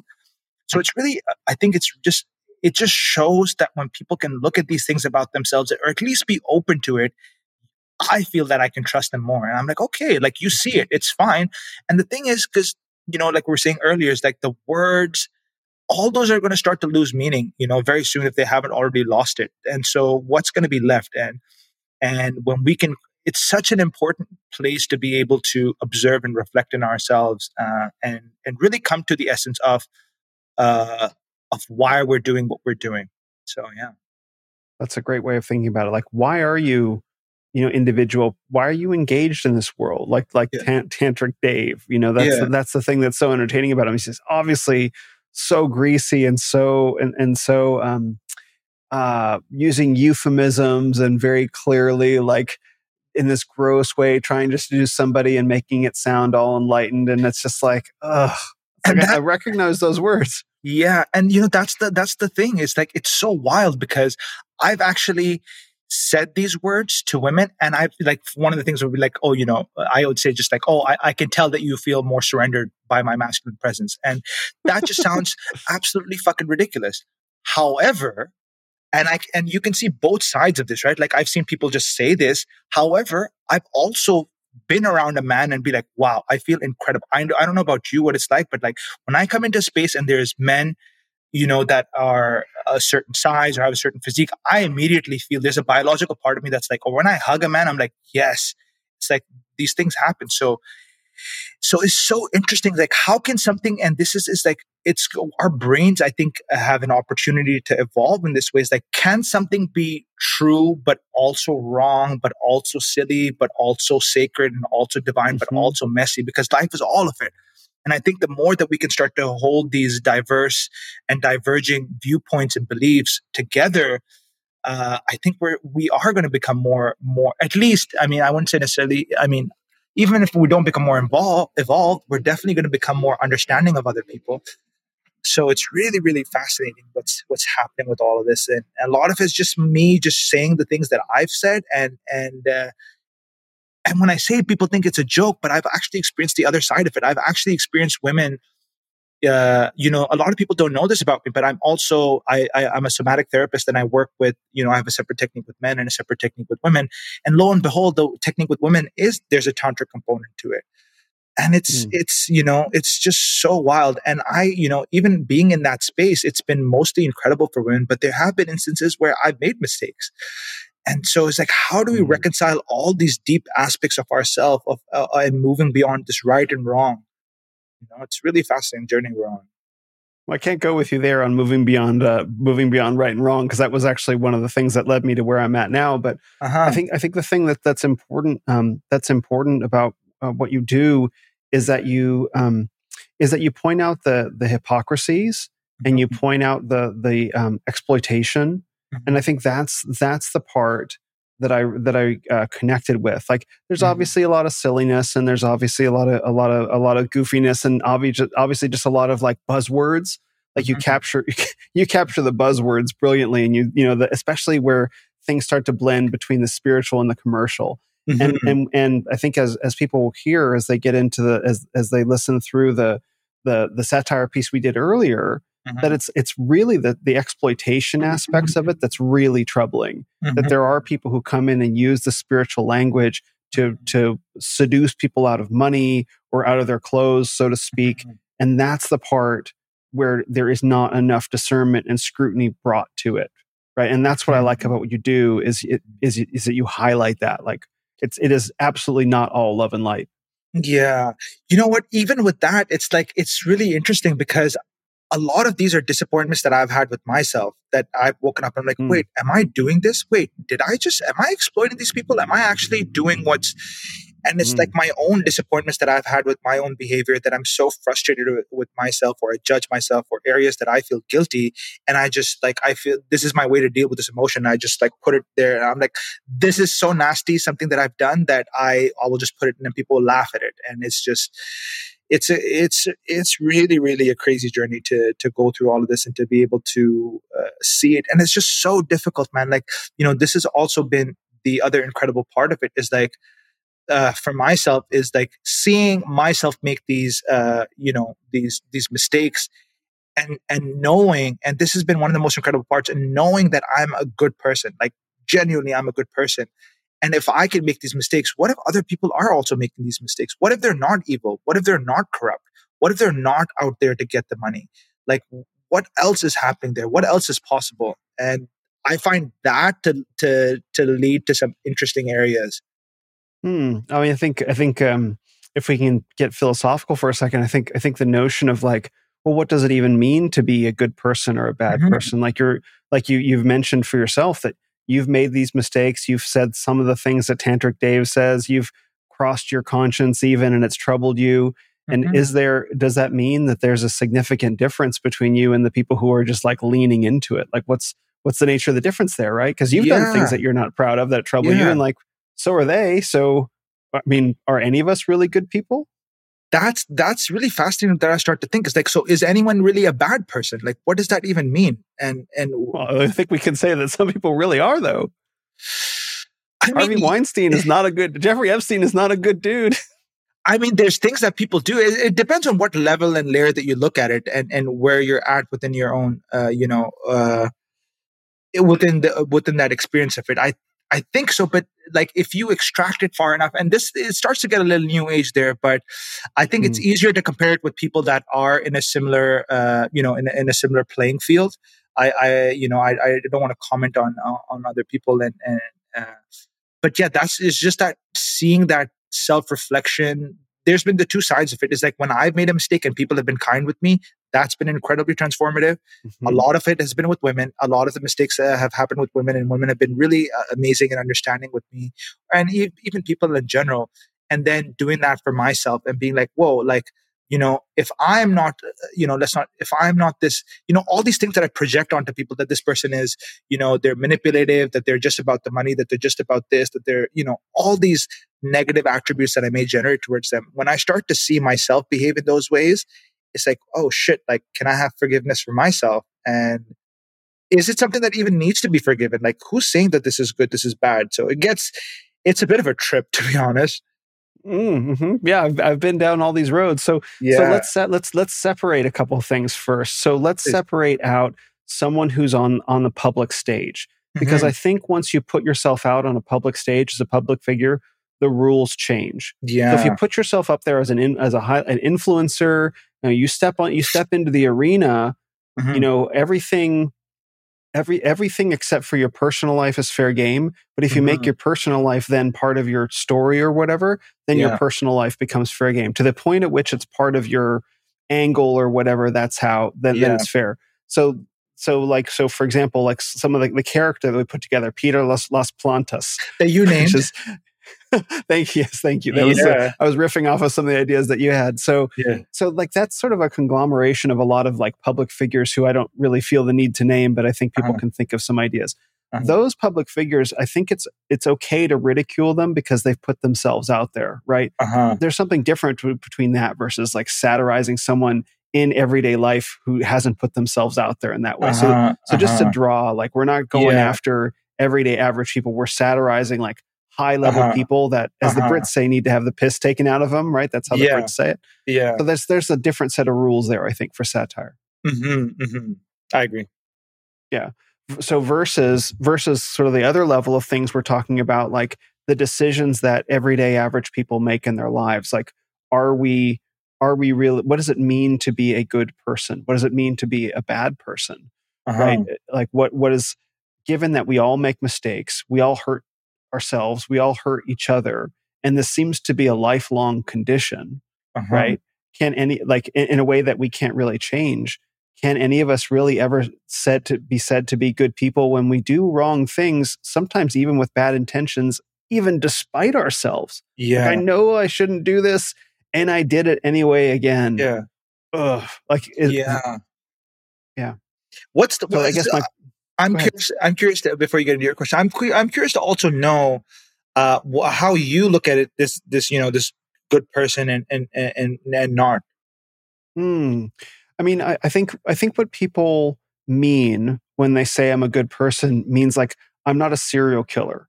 I'm not someone who actively exploits someone for pleasure, right? Because there are people in the world we might call them psychopaths, right? In a literal sense, mm-hmm. they genuinely enjoy hurting people because they get pleasure from it and they don't do it out of a sense of weakness they do it out of malice mm-hmm. i think that's someone that we would agree would call, be called a bad person right okay. in a genuine sense and and okay. may none of us ever meet someone like that but when, I mean, other than other than seeing them control all of our society, but yeah, I hope we never meet them. Amen. Amen, brother. exactly. Exactly. So you see, so you see it, right? So there is at the very highest level, there are people who are doing malicious things for either profit or for pleasure, mm-hmm. right? Maybe, maybe like the Joker archetype, right? Mm-hmm. In from the the Dark Knight Rises, like some men just want to work, watch the world burn.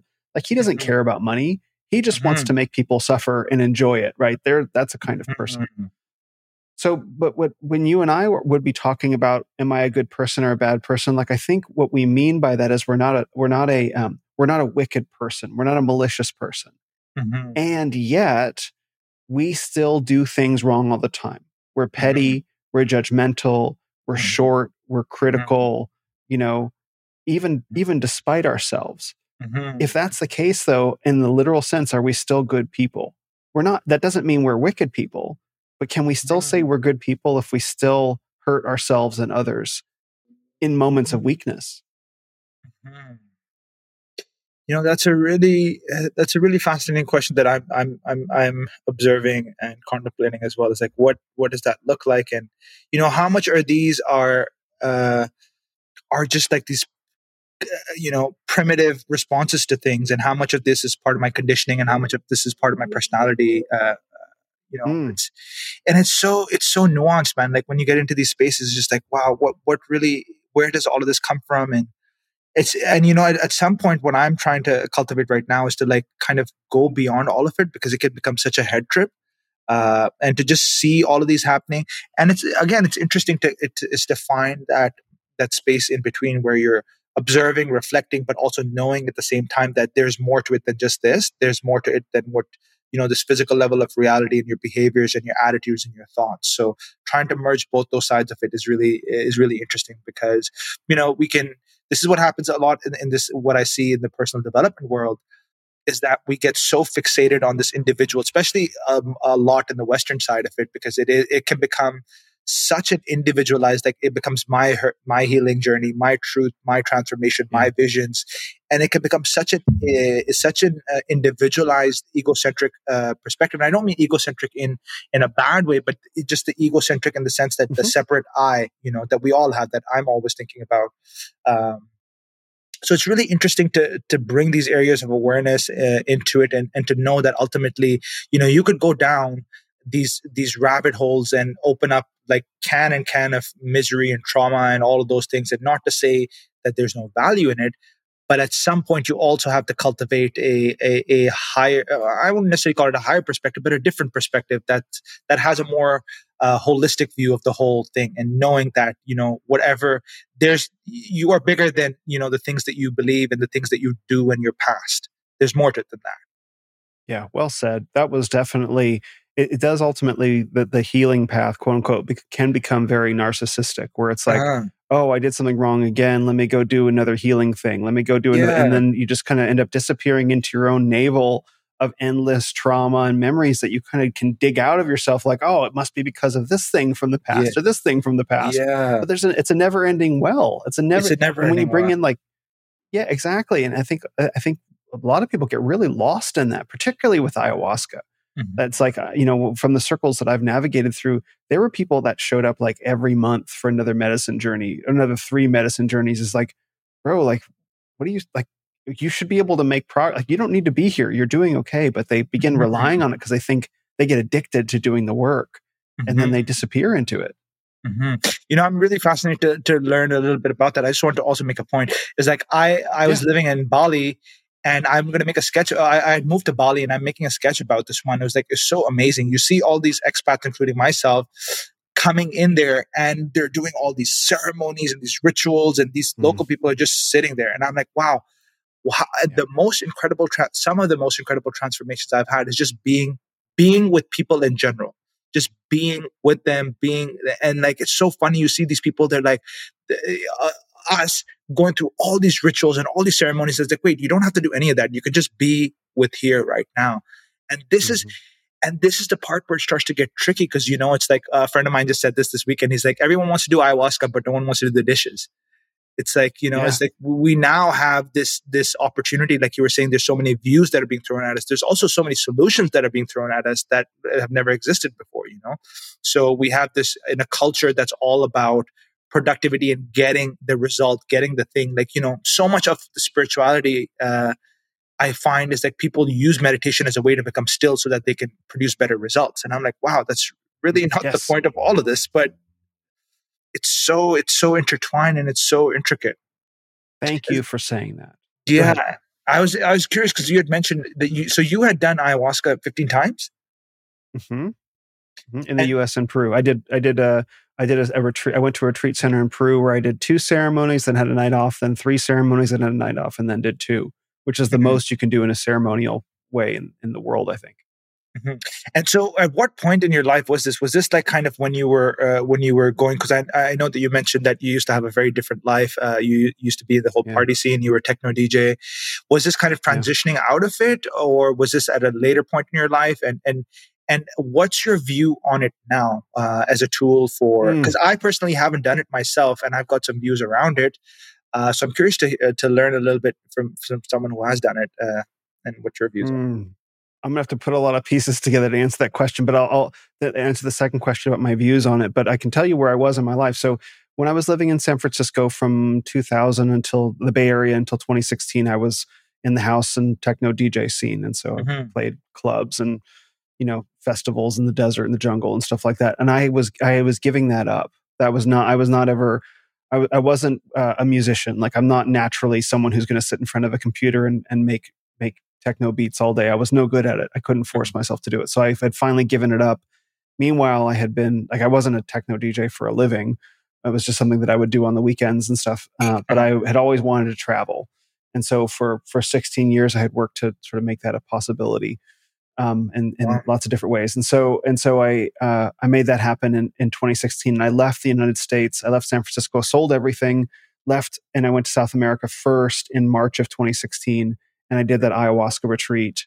That would have been in um, like May, June of 2016. So a couple months later. Mm-hmm. I had done ayahuasca before in the United States in the Bay Area, like a weekend thing. So I had had some experience with okay. it. And I was originally not even going to do ayahuasca in Peru because I thought it was so trite. I'm like, oh, how boring. Mm. But I mm. got down there and I was like, well, I'm here. Like I might as well, like I might as well, might as well. So I signed on for that retreat center there. Um, so that's why I ended up doing it then. So my views on it have changed significantly since then. And where do you stand now? Hard, hard opposed to all psychedelic use, with the with the very limited ex- with very limited exceptions and but, but this is after like uh, how what was your experience like? Was it ex- extremely transformative in your life? What role did it play those ceremonies? Yeah so um so those so at the time what i would have told you was that the ceremonies were very powerful in helping me move past things related to my past and beliefs and beliefs that i held. They mm-hmm. were they were very powerful and they they were very effective. But what i didn't realize at the time is that they were giving me a very mistaken view of reality. And they were giving me a, they were they were giving me a, a misunderstanding of how uh, of how things work. So i was trading essentially um, i was trading the subjective experience of of inner transformation of of a incremental inner transformation. I was trading that for being very wrong about the way the world works. That's the mm-hmm. trade-off that i didn't realize i was making Mm-hmm. Wow. And so, when did you start to realize that some of these uh, uh, conclusions that you're coming to were, were, faulty? Did it kind of blow up in your face, or what, what was that process like? And what were those uh, uh certain uh, beliefs that came up? I'm really fascinated to know about me, or or the yeah, with yourself. Like, yeah, like what were those? Uh, yeah. You know, th- those things that came up. You're like, wait, this is not actually correct at all. Yeah. So, um, so one of the things that the inner healing world is really good for is, is surfacing things like I'm sure you know, self-limiting beliefs, things mm-hmm. that we mm-hmm. believe about ourselves that are not true. Yeah, yeah, yeah. Right. And, and so, and so, one of the things that I experienced with all these techniques is that um, they were really good for getting deep into the subconscious for the beliefs that were kind of driving my life, mm-hmm. right? The, and surfacing the lies and seeing that there was truth. They were. I, I was. I was successful with them. Uh-huh. But what changed what changed my perspective um, was we were talking about it earlier. I started asking questions about the nature of good and evil. In fact, I always had been. I wanted to find an answer like evil is very clearly in the world. There are people, like we said, who there are wicked people who do bad things for bad reasons. And I found that I couldn't get anyone within Eastern, any Eastern religion or, or New Age to give me a straight answer about it. Like, what if it's all one? Does he get to be all one too? So, what difference does it make if I try to be a quote unquote good person? If I try to be a decent person, if he's a wicked person and he's still all one, why should I bother to even try? right? And that's answer, fascinating. Yeah, yeah. So that that question I kept asking, and people didn't like that I was asking because I was like, no, I want an answer. That doesn't feel right. And so that was one of the contributing factors that led me to, to Christianity. And so um, there were. I, I, also, you'll love this.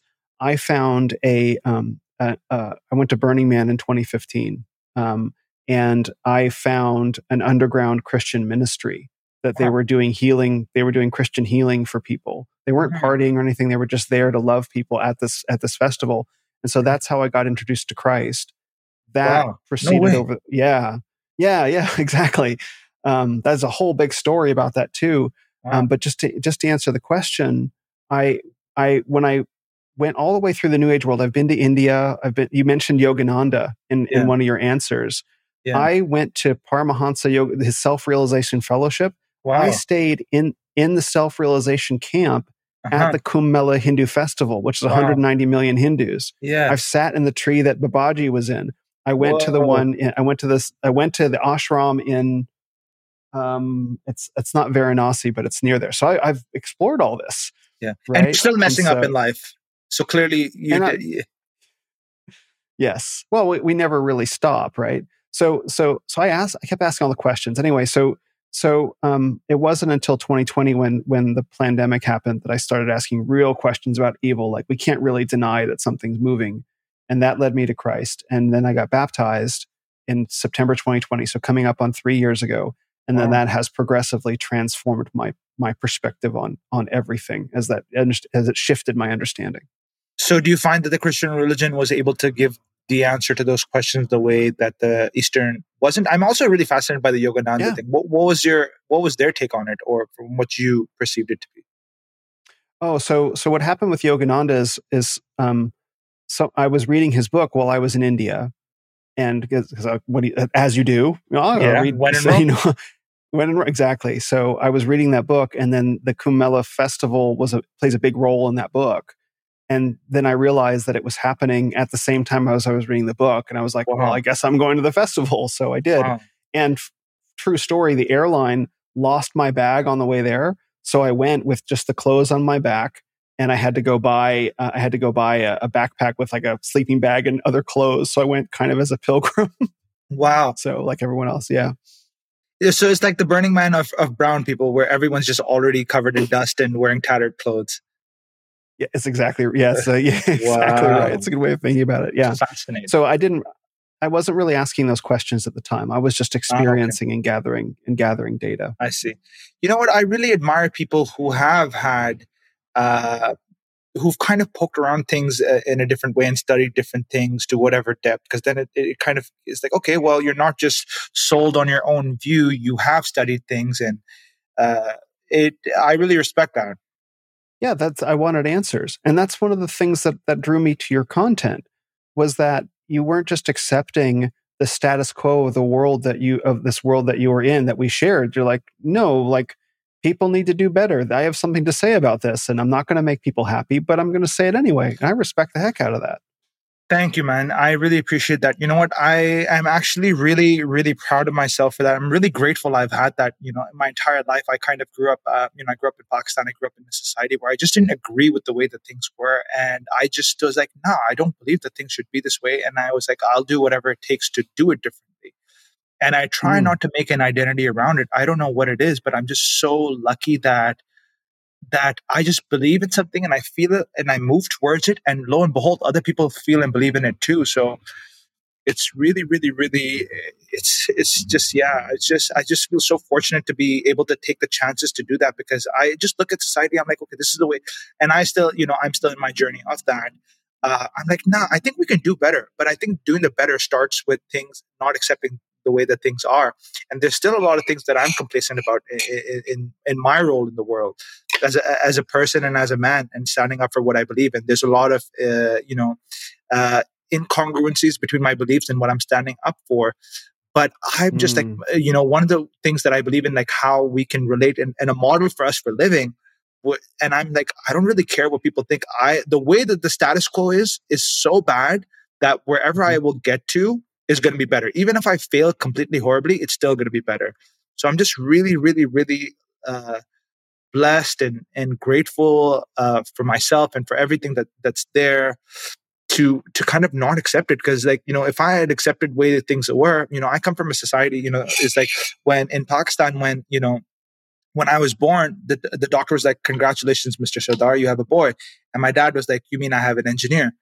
You know, it's like my life was dictated for me is since the moment that I was born. And uh, it's it's been really it's been really, really challenging to go against these the status quo. But the thing is that I can't not do it. You know, there's only I, I I try to suppress myself. I try not to, but like eventually it just happens. And it's i'm lucky to be in that position to be like nah i'm not going to accept it that we can do better and i know i want to do better and i know that it's possible and I, i'm just driven by that and i hope that i am able to do that in a way for all the areas that i believe in really create the kind of world that uh, that i value do you find that these characters that you create maybe not all of them but some of them do you find that based on maybe maybe i've taken this some some of the things you're saying do you find that the characters you create help hold you accountable to your higher standards? Like, do you ever look into a character or a sketch and it's like, okay, yeah, that's totally me. And I shouldn't do that anymore? Yeah, totally. Like I think, it's like it's working both ways. A lot of it's observations, a lot of it's my own disappointments with myself, a lot of it's reflections upon my own behavior. It's such an interesting way to examine one's own psyche. Uh, so yeah, there, there's a, it's a mix of everything. It's a mix of what's the funniest thing that I can say, what's the most extreme thing, what's something I know has happened to someone uh, or that they may feel, what's something that I'm struggling with myself, what's something that, uh, you know, I think is just, yeah, it's just combining all those things and just keep taking shots at it. Mm-hmm. It's a, I think you said that you've probably upset a few people or maybe lost some friends unintentionally. Yeah, like definitely, comedians pay a high price for what they do. Yeah, I think it's also, you know, one of the other things that I've learned uh, by watching comedians is that it's their consistency. It's like when you become hmm. consistently mm. known for that's what they're going to do. And then people are just like, okay, you either like it or you don't, and people are going to like that. But it takes time to develop uh, that consistency and that kind of thick skin, which, you know, I'm, I'm not, I'm not really there with either of those things. That's why all of this is just mm. play and practice for me to develop those two things how does it how does it play when you when you do a live performance? Like what does that what does that look like up on stage? Like do people throw things at you? Uh, man so the live performance thing is just like a recent thing. Uh, it's it's evolved recently and it's never something i never thought i'd be doing any of the things i've, I've done in my life or have done so far. Um, it's just something that's born out of necessity like most things in my life. I've been put into positions mm. where i'm just like yeah, yeah i'm just like oh in order for me to go to this next stage, I just got to do it in this way. So it's kind of a, an edge that I'm leaning into. Uh, uh, you know, one part of my personality is that I'm also, you know, really shy. You know, when I was a kid, my parents were really. don't strike me as shy. I know people don't think that. Uh, it's like when I'm lit up by. I wonder why. That, is that but the people that do know me is like usually uh, you know when i was a child i didn't speak for the longest time my parents thought there was something mm. wrong with me so there's these parts that i'm and being on stage and performing is like you know people that are singers and actors actors are, are like you know there's a i have so much respect for them that they're like wow because it's easy to like be behind a keyboard and say these things but to say them out yeah. loud while there's humans looking at you and how it's really really difficult. I actually ended up doing a performance last night uh, with my Tantric Dave character, and it was not that great. But it's just like mm. all of these are practice shots. So this is just like me practicing because I know eventually it'll.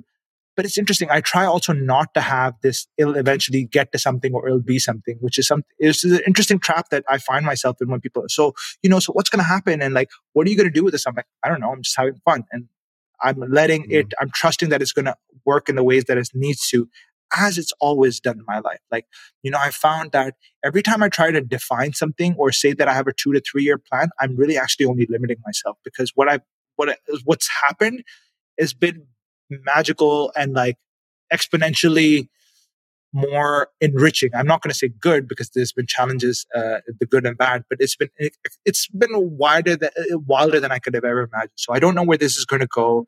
I'm learning the, I'm practicing the performance part of it, which is something is very very new to me. Writing feels natural, but even then, like even with the writing things, like some of these jokes that I would write, I remember one of the first times when I was, you know, back in that earlier period when I wasn't pursuing this, uh, you know, I wasn't sharing this as much. There was one joke that I wrote that I edited for like eight hours, no more, eight to 10 hours. And I was just sitting there. I'm like, what the hell am I doing? I'm a guy that's in close to 40, spending 10 hours writing on a joke. Like, is this what I should be doing with my life?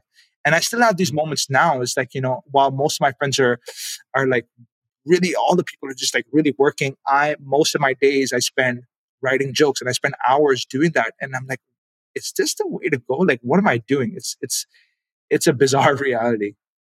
Mm-hmm, mm-hmm. I mean, it's, it's needed.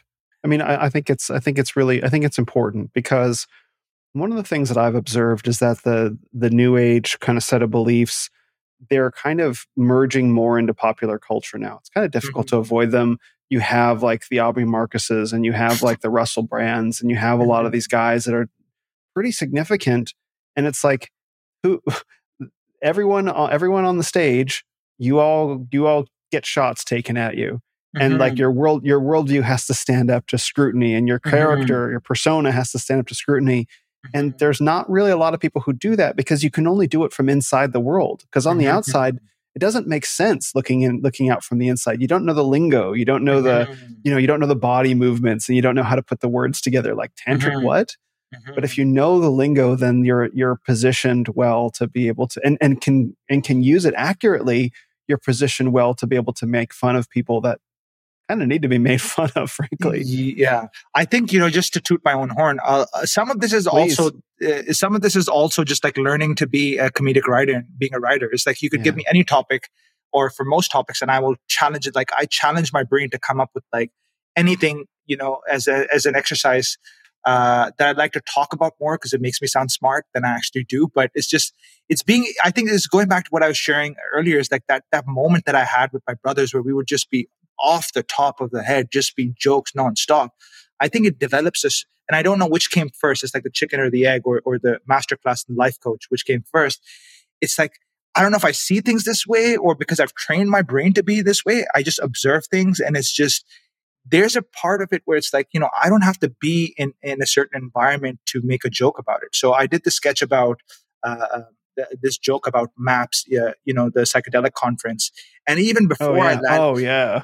And to be honest, a lot of the jokes that I do are all pre-written before I've experienced any of it. So yeah, it does help. People like, oh, you know, you must get so much of it because you know you live in Tulum or you live in that. I'm like, yeah, but it's also just like when you write and you think in this way, you don't, ha- it definitely does help to be a part of it, but you don't have to necessarily be a part of it to, to know what's what. This is a little bit where the creativity uh, comes in. And I find it to be really interesting when I'm like, I was going into map, hadn't been there. I wrote about four different characters. And it's also really fascinating watching this because you know, I get to see again what society is thinking because the second that I'll, you know, as what we're always, for the most part, uh, I think what we're always doing is like trying to reaffirm our beliefs, right? Uh, on one level or the mm. other uh, of the way that the world is and the way that we are. And when I'll say something, you'll start to see everyone's beliefs. Like if I'll talk about Tulum, everyone's going to have their opinions about it, usually negative. And it's so fascinating to see that. I'm like, wow, these are the opinions that people have. Some of them who are like, who've never experienced this. I'm like, whoa, it's so interesting how, how I myself and everyone's just forming these opinions. So uh, some of it's just, just, just genius on my part. It reminds me of uh, so so I've been to a lot of the uh, the the new age enclaves. So I've been to you know I've been to Byron. I've been to obviously to Sedona because I live in uh, Arizona. I've yeah. been to Iquitos, right? And I've also been to Goa. And uh, and so you know there's different parts of Goa that people can visit. But I've actually been, I guess you might say, backstage into some of the expat kind of community yeah. areas of, Goa, yeah. and it's and of course I've been to Koh Phangan, Thailand. So I've been to all these places. Yeah and and and that's the thing is like when you live in them and you spend time in them rather than just like passing through you get a sense of of what's going on and and it does i think it does actually help because because again, we talked about earlier the self seriousness because Mhm. there is so much self seriousness in these in these communities. It's like guys, like relax. Why is it so tense here? Like you're Yeah. in paradise, you know, with your American Express black card. Yeah. you know, and the other aspect of this is it's interesting uh, while we're on this topic. I think part of, of being a different color and a different nationality is also part of it. I think I've spoken about this with other people of color is that, you know, when we have, uh, we have, um, you know, I know my, my I think it was, it was my ex girlfriend, but they're like, w- when there's black people around, it'll never get to that level. Like, we'll just keep each other real. We'll just be like, wait, did you just hear what came out of your mouth?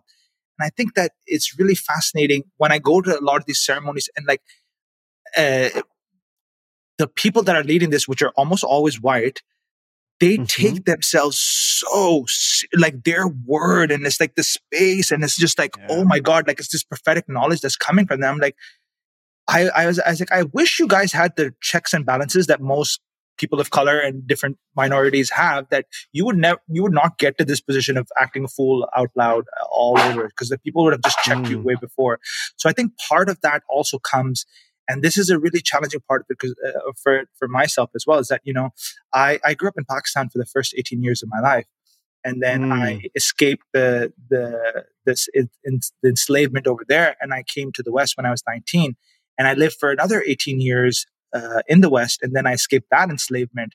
So I've been very fortunate to have, uh, you know, a, a perspective that's seen both sides of it, and it's really, really interesting that because you know the first 18, 19 years, I have to remind myself, it's like I'd never seen white people for the first 19 years of my life. So whenever I'm in these spaces, it's still, it's still, you know, I, I, exactly like how, like what a, what a horrible suffering of, of an existence, like not seeing white people, you know, is, is, is really, it was really yeah. difficult.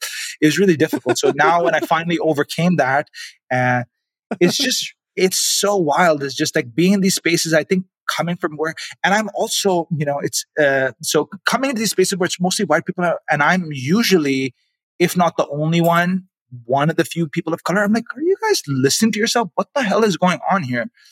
It's really wild.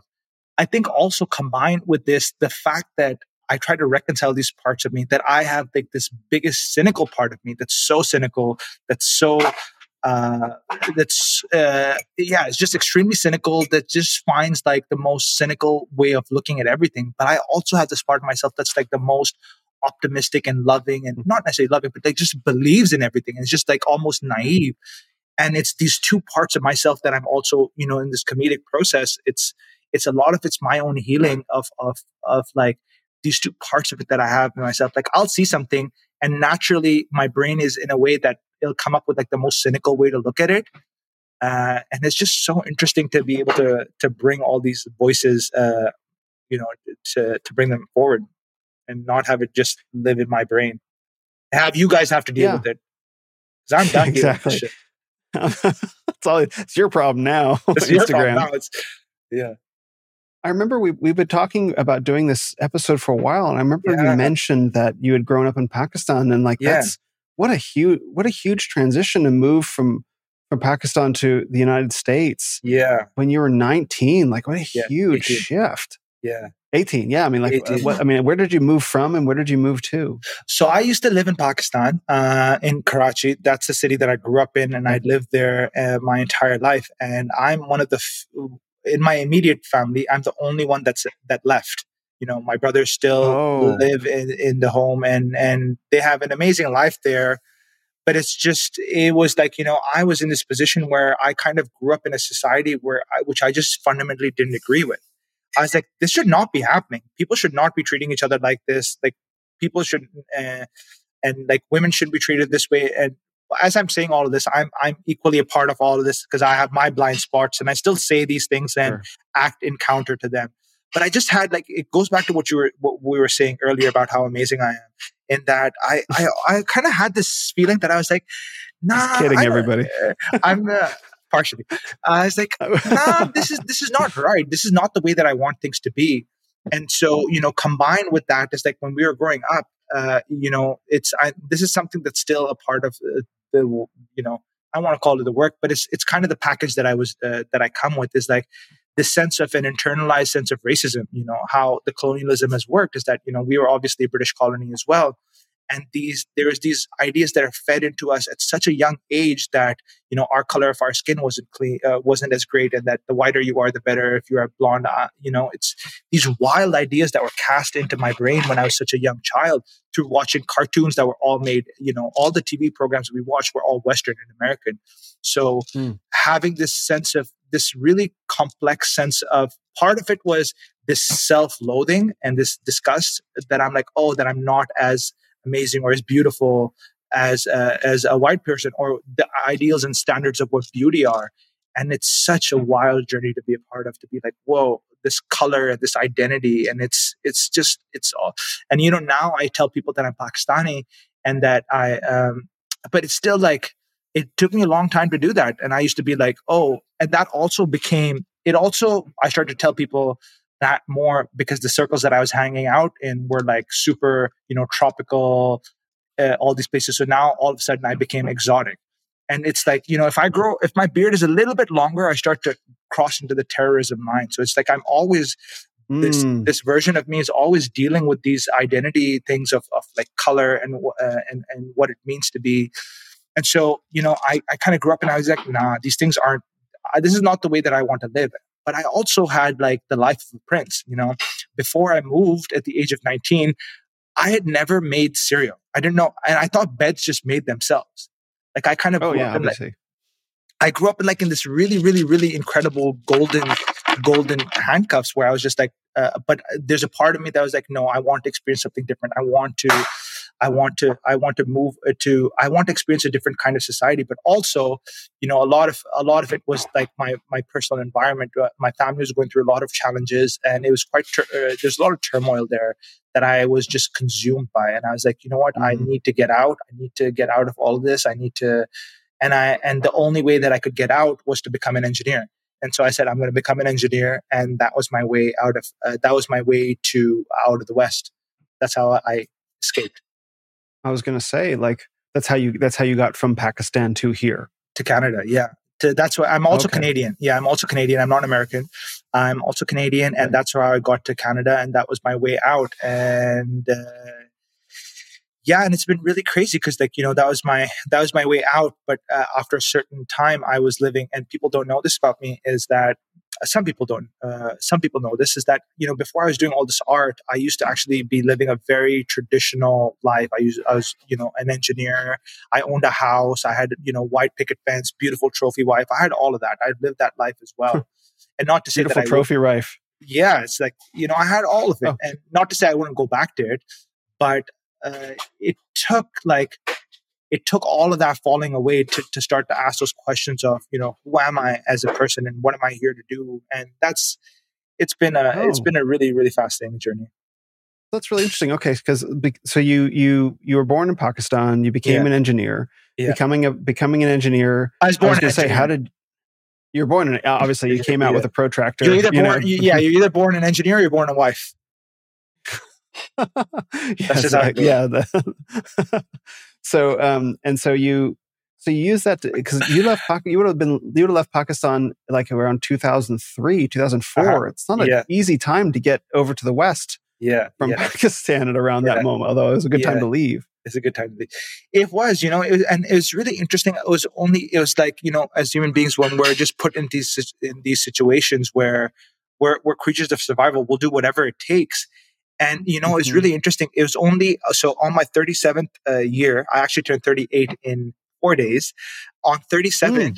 yeah, I, t- I decided to go back. I escaped the West, and I, I and uh, I fled the West, and I and I went back because I thought, oh, things are amazing over here. You guys aren't depressed, but it's a different kind of oppression altogether. It's it's uh-huh. a very uh-huh. invisible Surprise. one. Was, yeah, it's a really really interesting one which we can talk about because like you know in the East at least we knew we were uh, we were suppressed. We knew the, the, the the suffering was just apparent. Like you know there's poverty, there's uh, mm-hmm. there's oppression from the financial oppression, there's cultural religious oppression. But the interesting corruption. thing is corruption and all those things that that come with it and but the West, uh, you know, especially primarily America, has always been like we're we're the best and we're the most incredible. And then when I got over here, I'm like, wait, well, I thought that only we were shit, but you guys are actually shit as well. Like we're all equally. We have like, our own shit. All, we all have our own shit and like that's been a really incredible journey because you know being part of that internalized racism is that we subconsciously or kind of consciously put uh, Westerners or white people in, in a certain that they're better than us. And these are crazy things that I still have to deal with, like these these implicit conditions and these emotions that I have. Uh, such yeah. subconscious stuff that happens, and, and it's a really crazy journey, like dealing with it and observing with it, and feeling guilty and feeling stupid and feeling sad, and it's it's it's really wild. But yeah, I got lucky enough to be able to see that you know that it's just the enslavement over here looks different it's just that things are just nicer on the outside. You know, it's a, it's a more there's more money, there's more money from the empire, so things just look nice. But if you start to look deeper, you're like all of it's also not necessarily a facade, but like all the pain and suffering is just there. In the east, that it was just much more apparent. Over here, it's not as apparent, which I find it to be uh, is just like it's it's almost in a way more challenging because it's like you know we ha- we we're so comfortable we see all the shit, but we're so comfortable that we're not willing to face it because, you know, we're coming at, we're living in a society where now, you know, you can numb yourself and at any moment, it, as if it wasn't enough that we had, you know, media. It's fascinating to be in the United States where I'm like, wow, you guys have so many options. Like every, every person's TV I, I, I put on, it's like they've got these 10 networks. They have billions of shows accessible to them. And I'm like, whoa, that's wild to live in this, hmm. in this time. So it's really fascinating to, to be able to have a perspective of both the cultures, uh, of, of both the of both the perspectives, and it's also really, really, really difficult because eh, take whatever topic that you have, both the Eastern view, almost I would say, if not almost every single time, most of the time, the views are completely different. And trying to mm-hmm. reconcile these two different value systems at all the times is so complex. Is so complex. You know, I'll give you one example. Is like from my perspective is like in, in from the from my culture when, when we grew up it's like we were told these stories of like how to treat a guest and how the guest is god and like you know you're supposed to just treat them the best that you can and like give to people. But over here i come and i'm, I'm like i'm with and i'm hearing of all these things of boundaries. Like we don't even know what boundary i didn't know what boundaries were till like you know not to say that that's a good thing but it's just like it's so different like the view over here is like oh no you know you should have boundaries and give to people and give to them in a certain way and this and that. It's it's a head trip trying to reconcile all these uh, all these uh, different views. Yeah i mean you're you're i i completely understand because that's one of the things that i learned one of the most valuable things that i learned from my travels was you know that that every culture every country has its shit that it's dealing with Mm-hmm. And in coming from the from coming from the American side, we're really bombarded with the shit of America. Like mm-hmm. growing up in the country, there like the media is not shy about telling us how awful America mm-hmm. is. What it projects to the outside is particularly at the time when you were moving here, like George W. Bush, like we're amazing, we're amazing. But eh, for the past twenty years or so, it's been like, mm-hmm. no, we're terrible, and we should we should you know bend the knee, and we should real, really feel guilty and ashamed for who we are. And then I traveled, I went the other way. I went to India. I didn't get to Pakistan, but I've been to Kashmir. Same, same. And I've been to some, yeah, so, okay, cool. Yeah, exactly. So I got to see like, no, these countries have their shit too. And it's not because of America. It's their own, wow. it's their own cult, it's their own cultural, economic, social, religious, familial, you know, oppression mm-hmm. is happening here. It's showing up at a very different level. And so I walked away from that experience being like, everyone in the world has their stuff yeah. that they're dealing with. And it was a very, it was, I, I developed a lot of compassion for the human condition as a result yeah. of that. Instead of yeah. just believing my country was the source of all evil, yeah. right? To be like, no, there's there's something really there's every different country that I visited has its own set of challenges. America's uh-huh. problems are bigger uh-huh. because we're we're in many bigger. ways the uh, we're not the biggest country in the world, but we're the biggest country in the world. Like we don't have the biggest population, but we have the largest influence in the world. Uh-huh. Um, and so our, our problems will be bigger and we'll seem magnified. But mm-hmm. that doesn't mean if I go to a country like Vanuatu, which is like a small little, uh, a small uh, archipelago in, in the South Pacific, they have their problems too. Mm-hmm. And they're just mm-hmm. as real and they're just as present. And so that really helped me mm-hmm. see that's yeah. how I reconcile with the, the, yeah. it's like, wow, how do I put these together? Like we're here on earth and, and there is something called the human condition and yeah. suffering is one of the big characteristics of it. Yeah you know i'm also really yeah exactly how you're saying is that i'm also really grateful that i got a chance to have these different data points and different perspectives mm-hmm. you know because we only grew up with the perspectives for the most part and you know some and and and some people you know, uh, I was sharing this with with a friend of mine. Is that you know, I, I got so lucky to be able to do this, uh, to get all these different uh, different uh, data points to get a, a more uh, accurate, uh, well, at least a, a slightly less skewed perspective. But also is is like people are like, well, it's not just that you are lucky. Yes, you are lucky because you know I'm truly one of the few people that I know that grew up in Pakistan and is sitting in the places in the in the world that I am. Like I usually go into space, mm-hmm. I'm like, mm-hmm. I'm the only one that's grew up there. Not that my parents were there and I was born here. It's like, no, I grew up there. I spent half my life there. And I'm in these spaces and I'm constantly, I try to to be in a state of like gratitude because like it's so rare that someone gets to gets to do this. And the fact that I get to do this is like, man, it has to, it has to, it has to be of some benefit to others in some way or the other. Not that, you know, that's what gives it meaning, but it's just like, it's like, man, I'm so, I'm in such a fortunate position in my life. I, I would love to be able to use this as a way to contribute to other people as well, rather than, and that's one of the, one of the things that I'm most excited about in the coming years, and some of the ideas that I have uh, to see them come to fruition. But yeah, I'm really grateful that you've also had the chance to uh, have the different perspective. And you know, one of the things that I've realized is that the kind of people that, I, that there's strands of people that I'm drawn towards with that we have a, a, a deeper bond, and it's usually people who have experienced different cultures, because mm-hmm.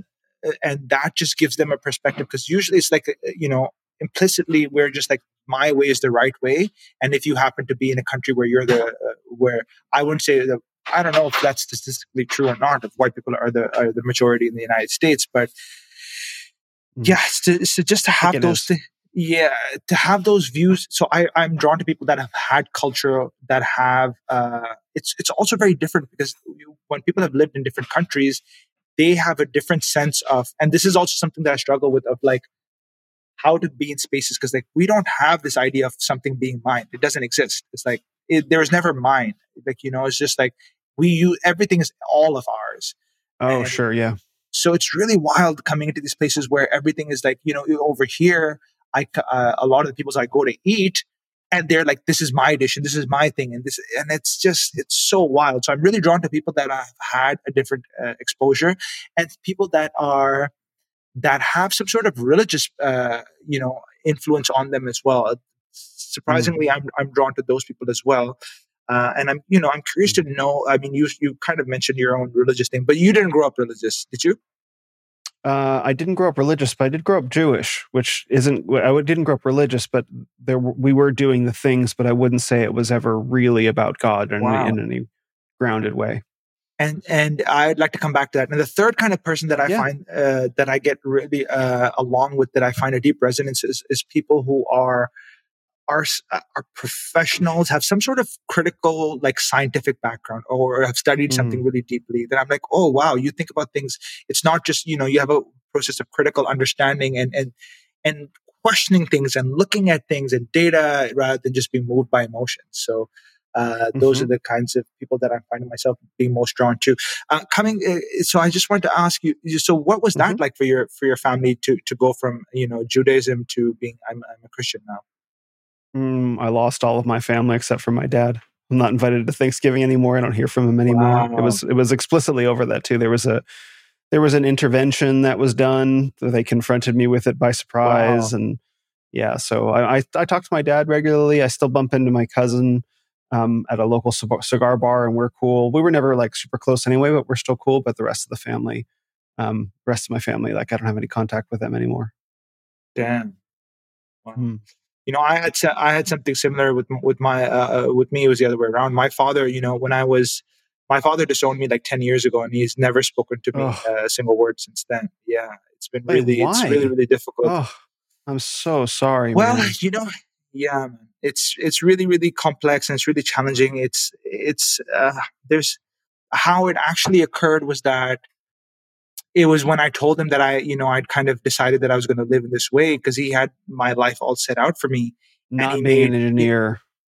Yeah, it was just like, uh, yeah. you know, the, how it actually occurred was like when I was about 27 and I'd finally graduated from engineering school, you know, I, I kind of did all the things that he wanted to. And he was going to come to my graduation ceremony. And this was like one of his biggest joys, like, you know, to see his son being an engineer. Because at that time I was mm. the only mm. one that graduated and like, you know, I was the quote unquote golden child.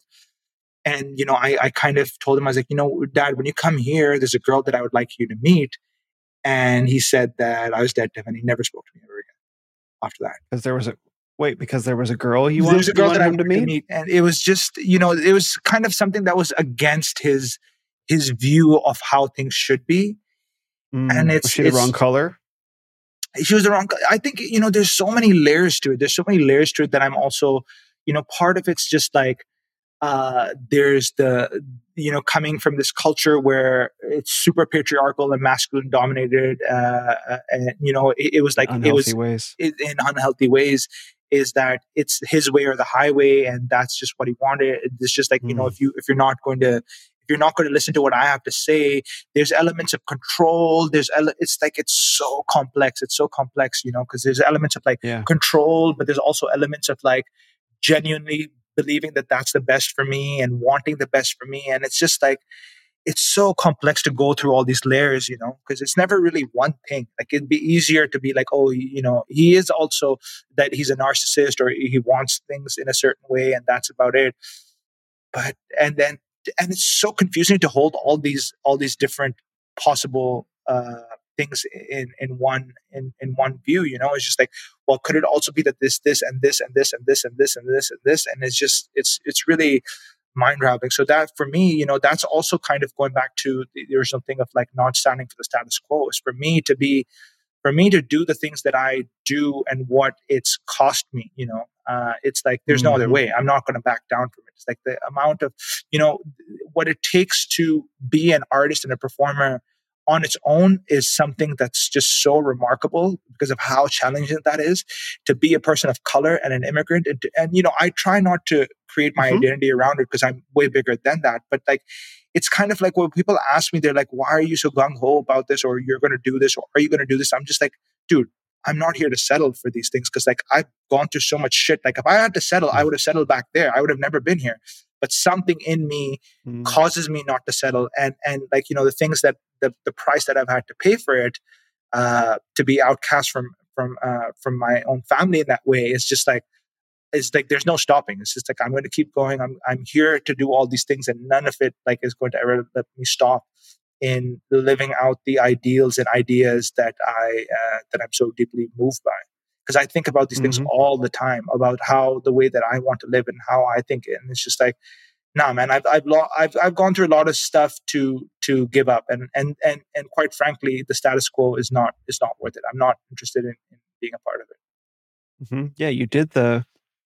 First of all, like thank you for that, and and um, and I'm sorry for the the grief and the loss, and I'm sorry for for what must be ten years of, of pain to have to make a hard choice like that. Because I think um, for those of us, you know, for those of us who have who, who are fortunate enough to grow up with fathers, to grow up with intact homes, because that's Mhm. not every everyone's experience these days, but Mhm. and especially to grow up in an achievement oriented culture Mhm. you know where it's like you, you know your where your success matters to the family that was my Mhm. upbringing like you know to That be a mine too. professional and yeah yeah exactly and so and so to not be that right to be like that somehow is not me it doesn't fit it's not working and the and, and the to feel the harder you push for it the more it starts to fall apart and then to actually have to be like am i going to do this and what is this going to do? Because when i when i um when i became christian that was my worry like am i going to lose my dad over this? Yeah wow. Right A- and and um, i'm very grateful that i that i didn't um, but i was like i but i definitely faced down what you're experiencing now. It's like okay i have to confront my own father with the truth about who i am yeah. and take that risk like am i gonna okay i'm just gonna make it through. And so you you you took that risk and and and you've been living with it for 10 years. And so Yeah. um i i can and it's it's hard. It's hard and It you haven't spo- have you spoke you haven't spoken since then at all or? He, chooses not to speak to me. I've tried to speak to him. It's just you know it's just it's i can also see it from his perspective. It's just like there's so much expectation and so much pain and so much it's like i i think he doesn't want to open those doors and uh, you know it's not for me to force that upon him. I hope i pray for it that one day he's able to open those doors but man it's just so crazy. It's just so there's it's so wild you know and this was part of my struggle when i was growing up and it's just like how is like having the discernment between the culture the values the religion and the society when you're when yeah. i was growing up i don't i didn't have that all of it just seemed one and like you know i uh, mm-hmm. speaking about my my self-contempt a lot of my self-contempt came from the fact that i was muslim that i was islamic and and how the world views islamic people for the most part uh, mm-hmm. you know um, and that even too i've been able to go beyond because i i know that it's an unconscious thing i i have my my unconscious biases about people and about races and about whatnot so it's been it's been really really it's it's it's a really crazy journey to see when i was younger all of it was like i'm bad because i'm muslim and this is what muslim people do and a lot of it was to see the way that women were treated to be honest because seeing how mm-hmm. uh, seeing how my mother was treated in certain situations or how society you know coming back to this is uh, it's the same point it's interesting how that keeps coming back again like when I was growing up, I saw that I was in the situation where there was a lot of turmoil in my home, and my father being an incredible, you know, you know, from, from he kind of grew up in this classical age where a man was defined by being a provider, and he was an and still is to this day an incredible provider and an mm-hmm. incredible you know his role was also to challenge his children and to give them discipline and he was incredible at doing all those things so you know in his not to uh, you know not to just say anything uh, like that it's just like from how he was told what a man was or how he perceived it to be. He was doing a really, really, really incredible job, and he still continues to do yeah. that. And I'm so grateful. You know, I, I know people whose fathers weren't there and my father was you know he was there in in the ways that he thought of being there which was uh, being a financial provider you know and uh, and and maybe he wasn't able to be there physically uh, emotionally as much because he was working so much or didn't have those tools but you know i want to acknowledge that that that's just that's that that is how it was. But but the part of it was like you know seeing the way that that the women were treated and when i was young is that you know we had no place to go we had no place to escape and we were in this in this in this in this predicament of being with the person that really loves us and takes care of us so much, but also just had uh, a, a, bad temper. And I noticed that society had failed us. I was like, wow, we, I have no place to go. We have no place to go and be safe. And that's where my first, you know, when I was really young, I was like, whoa, society's really fucked up. Society's, and I, and, you know, now that I start to connect these dots, like, no wonder I'm a satirist. No wonder I'm, I'm this way, you know, it's like, of course, because like at a very young age, I saw how we were failing and I'm like, whoa, these adults have failed me and it was such a it's such you know this is one of the things that i'm so passionate about and, and i want this to be something i make a contribution is, is just like giving people places of, of, of safety because like we really have failed so much as a society and and mm-hmm. in so many of these areas where the vulnerable people aren't protected in uh, you know whether that's women or children or minorities or animals or, or, or nature you know uh, not to say nature is vulnerable, but the way that we've exploited it. So it started at a very young age where I was like, whoa, society is really messed up. And I think that's kind of, uh, that's also stuck with me. And it was at a very later age in my life that I started to, that I'm still, you know, dismantling all these, uh, like, you know, what part is culture? What part is religion? What part is patriarchy? What part is society? What part is, because all of it can get so easily blended up into one. And, mm-hmm the way that the patriarchal model was was was created, uh, at least to my understanding, was that they used Muslim all, one. yeah, is that they used all these things to to support their own belief that oh, you know, even the religion says that the man is supposed to be the superior and is this, and even the culture says that. So I had to say no to all of it, and now I'm in the process of uh, of reconciling that, and it's uh, of like reconciling those differences, and you know, we're we are that's what all the comedy and the satire is about is about all those traumas that we as human beings have faced the traumas of power sex god money religion family all these things and race you know all these things that are core uh, causes of these traumas is to like now start to talk about them to start to share them to start to examine them in different ways and it's uh, it's a really really fascinating uh, part of this journey to be able to separate these things to be like hey what's what exactly is is what and and yeah, it's just it's so wild, it's so wild. Yeah, I mean, what I what I hear, thank you, and I can relate to all of that because you know I can. I, what I hear is that your your conscience is very much driving you. Something is wrong. This is not right. I can't mm-hmm. quite say why it's wrong, but now I'm going to go look for answers that that that help me know why what I'm experiencing, what I've been subjected to, you know, all that, and and even things that I've done are wrong. Mm-hmm. And and that's that's so important because a lot of people, yeah, yeah. My laptop's about to die. No problem. Yes. Yeah. So a lot of people, um, I can just I can just cut that out. So a lot of people don't have that sense, you know, or they don't have a sense that they don't have that same well developed sense that tells them that something's wrong. Or if they have that developed sense, they're too passive to do anything about it, or they're afraid to do anything about it, or they're afraid to ask the questions. And that's that's one of the things that I think is so important about what you're doing, and that is important about about the about the I guess you might say the new age world in general is that it does act that there are sincere people that ask mm-hmm. sincere questions that are troubled about why things are the way they are and they go looking right and mm-hmm. and that's that's something that's so important and that and and I can relate to all that because that was mm-hmm. me right like what like this is not right as soon as I became aware that things were not right I went looking for answers mm-hmm. and and and and and that's a very noble thing because a lot of people do they don't understand that impulse and and that's one of the reasons why this moment in history is so scary because we, you and I, and, and I'm sure many listening can look around and see how wrong things are and also see at the same time there are some people who are like, what do you mean? It's fine. What are you talking about? It's fine. Mm-hmm. Like, are you mm-hmm. paying attention? And so that I, I honor that sense of conscience in you that wants to take apart your culture, your upbringing, your background, the culture mm-hmm. that you move to, your mm-hmm. goals, your choices, your mm-hmm. decisions. Like that is so powerful and it's so, so strong. And I honor you for that. Thank you so much. I really appreciate it. You know, I am so, you know, it used to be like I, I used to feel that being born a Pakistani Muslim guy was like this this this horrible uh, disadvantage that I had, this crippled mm. thing hmm. that I have, and you know I still bounce from both sides of it because it's not something necessarily make that makes me better, but I'm just lucky to have had these uh, these experiences that I had. You know, growing up in the kind of society and in the family system that I did, I'm so grateful for all of those experiences to inform where I want to be, uh, where I want to lead this, uh, you know, the, where I want to make contributions. Uh, mm. Do you have time for just a couple more questions? I know yeah, you probably sure. got a life. That, okay, cool. So, so when you were, so it sounds to me that that that, um, and I can relate to this as well, that you had built up this life for yourself as an engineer, right? Very financially successful, materially successful. Mm-hmm. And and then you had a something happened. You had a moment where it all kind mm-hmm. of started unwinding, mm-hmm. and you chose a new path. Like what mm-hmm. was what happened there? Was it an awakening? Was it like a mm-hmm.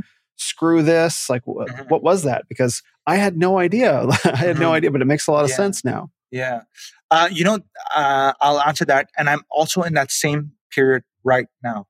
So I'll get to that as oh. well and how it's interesting. Yes. At that point, it was just like I was kind of going along with with with the program uh, of like what was expected of me and uh, I didn't really question it too much. You know, it's interesting because like I wasn't. Uh, there's a part of me that that had these questions, but there's also part of me that for many years was was not. Like I was not into any sort of conscious things.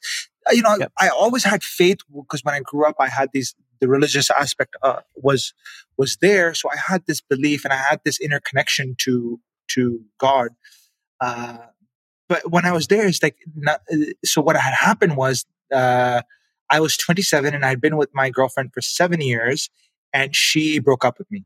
She, mm. uh, we were about to get married and like, this is the woman that I had basically, uh, told to my family and been turned, like, you know, my family, my father had kind of left me for. And I was like, and so basically, when that happened, my entire world was just pulled out from under my feet. I was at the age of 27. I had no idea who I was because I'd spent seven years of my life in partnership with this person. So I'm like, wait, who am I? What do I want? And it was just like not being able to find that within myself to be like, well, I don't even know what I want. What's going on? Like, what what what am I interested about? And you know, because like when I was growing up, I was always this really really uh, artistic kid. I was always creative, but then I was written, I was writing books before I could speak. Like I would just write and write and draw and and like make mixtapes. I would do all these creative things. But then, you know, of course, we start to get older, and I was told that I had to be serious and that I had to do serious things. And like, so there's a part of me that for many, many years didn't really question this path. It was just, uh, and then when that happened, when I was 27, eh, she she broke up with me, and that just rocked my world. And mm-hmm. so the mm-hmm. next two years, I spent uh, in, uh, in two, three years of just sex, drugs, and rock and roll. It was just a, party lifestyle, sex, drugs, rock and roll. And uh, and what was funny was like you know I was I owned a house with her, and she basically uh, uh, gave me money, which I call alimony, and she gave me that money, and so basically I had this this huge amount of cash, and I was making a lot of money as an engineer and blowing a lot of it on drugs and women, and you know I was a womanizer and an alcoholic, and and and a functioning alcoholic, not like drinking every day, but you know excessively drinking, binging, uh, womanizing, and all those things, and and what had happened was, and I was kind of perfectly cool with that lifestyle. You know, it was just like uh, there's a lot of people like I always knew that I was going to do this thing. It's like I didn't know any of this shit. I was perfectly cool when at that age I was I was like, you know, I'm cool being the old bachelor guy that you see who's in his 50s and is just with women and it's just like you know he spent all his money on himself and you know he just looks younger than everyone is just like smoking drinking partying in his 50s i was like i'm cool with being that guy i i, I, mm-hmm. I can't wait and then what happened was one of my friends, uh, two of my friends and I, uh, we did this thing. They brought me into it. They're like, we're going to do this sobriety thing with alcohol. And I was like, I am not doing it. You guys had the problem. I'm chilling. I'm happy with myself. Like I'm cool. I'm I like this. I'm, I like it. I'm like, I, I can see the downside of it, but I'm, I'm okay with it. Uh, and what had happened then was we did this thing uh, called 90 Days Without My Whiskey Ways. Uh, and I basically didn't drink for 90 days. And what happened then mm. was was actually once I prior to this, uh, prior to that leading point, what happened was that so I was making a lot of money, engineer, got a lot of money, everything's going good, but like that's when it started to happen where I was like, wait, I'm still not fulfilled. Like I've got this incredible life, I've got this beautiful apartment, people over at my house. And I was like, wait, and that's when I started to s- scratch this itch of like, wait, I'm, I'm, i think I'm meant to create. I think I'm meant to be creative. I think I'm starting to, because none of this stuff was bringing me fulfillment anymore. You know, it's like I did it for a little while, but I was like, nah, this is not it. This is not it. And I started to, but the thing was, I would always be so hungover or drunk or intoxicated that I could never make art. And so I was like, okay, this needs to stop. But I was still so deep into it that I couldn't stop. And then what happened was the 90 days down my whiskey ways thing happened. And the most incredible thing that happened out of it was my relationship to women changed. Uh, prior to that, it was like a sexual sobriety that happened without even knowing it. Prior to that, I was, um, you know, engaging. I was meeting women mostly either drinking or at after parties at the end of the night where it was just about like getting something from them, like using them either to conquer, conquest, or at the end of the night where I'm feeling shit and I just want to unload and just take something from them.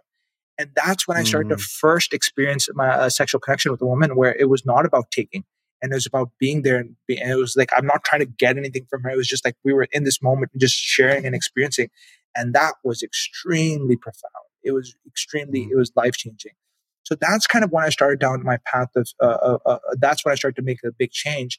And I ended up doing, um, so what I did was I did a vision quest that took me to the four corners and the four elements of the world, uh, four elements in the four corners of the world. Uh, that's a story I think I'll tell for the next time. But in each of these, there was like a, a successive, in each chapter, I faced a different element and a different answer was unveiled to me about my path and what I was meant to be doing here. At hmm. that part, at that time, the question that I had was like, am I meant to be an artist? And, you know, it's been almost eight to nine years where I've been living completely as an artist. And it's been, hmm. it's been really, really, really profound.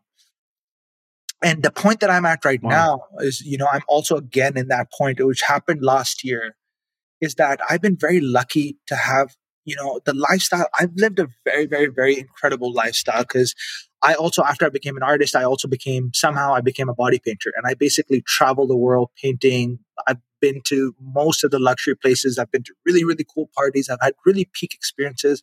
I've lived in beautiful places. I've lived primarily in tropical locations, luxury locations all over the world for most of, of like my last six years. And I was sitting, you know, I was, this happened like a couple of months ago. And I was like, wait, I'm still not happy. Like, I've got all these things, I've got all the experiences, but I'm like, but what's happening? It's like, I can't, I was like, wow, I, I I'm, I'm unable to experience any of this. This is just me hmm. adding things on top of each other. It's just like, oh no, maybe I need to experience this, or maybe I need to go here, or maybe I need to do that retreat, or maybe I need to have that friend. Or, but I was like, but I'm not here. I'm like, I'm not here at all. I'm, I'm, I'm asleep. And it was like the saddest thing is just like, you know, realizing that, that all the time, all of it's always right here. It's always been. And yet we continue to look for it in different things. And it's just like the most heartbreaking thing about being human of like, you know, all this, all of this thing that we need is just here in this moment always, but we miss it. and we keep on missing it and we spend our entire lives missing it and we do all these other things to to to fill that lack of presence that we're able to cultivate. So I'm kind of in that position right now again because I'm like, okay, I've done most of the things I see in my life. I'm turning 38. I'm like, okay, the seeds that I've sown, everything's on an upward trajectory. My personal development, everything. But still, my level of being able to be with myself is not there. And so I'm kind of in that away, I'm kind of in that transitioning phase again in my life. It'll be like, what's actually really important? I'm lucky that I've got all these things going on, but it's like waking up to a different reality that's, you know, none of this is really what brings happiness. And that happiness is always inside of us. There's things that we can do to share. And, and that's what I've started to realize, like, man, what, what actually brings more. And I've been so lucky because I've got amazing friends that did this for me. One of my friends did this thing for me where he was just, he gave me a simple phone sim and that phone sim didn't even cost him, literally cost him nothing. But every time I went around the world and I could just use that phone, I blessed him. I was like, oh man, thank God. And I was like, wait, so maybe there is something more to, to it than just having things for myself. Maybe there is more joy in being able to share things with others. So that's kind of where the path that I'm starting to move towards of cultivating that space of stillness within myself to know that, hey, you know, I find it's so interesting. This is the thing what I was talking about earlier as the questions of why this is happening. Is like, why are we as a society so driven by success and ambition and having these things? What are the things that are missing that we're trying to fulfill?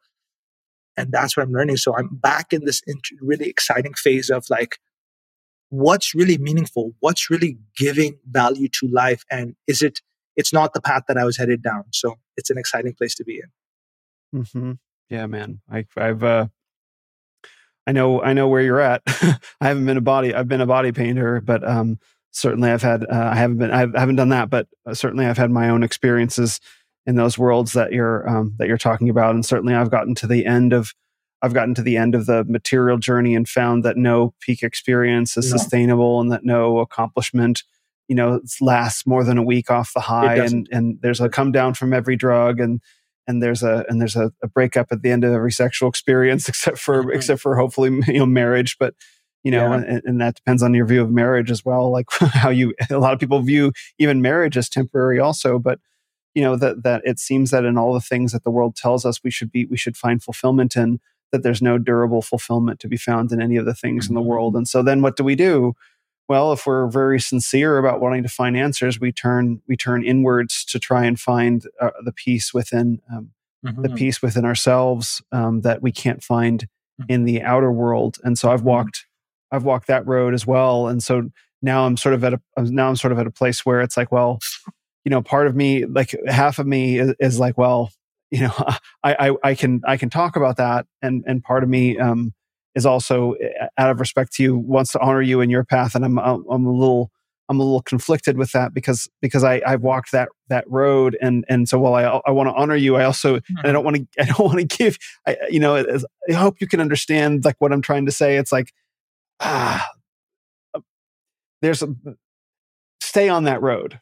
Don't just don't let like here this is what i did I let my conscience continue to guide me in the way that your conscience has guided you. That you're like, this is not satisfying. Mm-hmm. I, have done all the things. I've done okay, and it's it, it doesn't stick.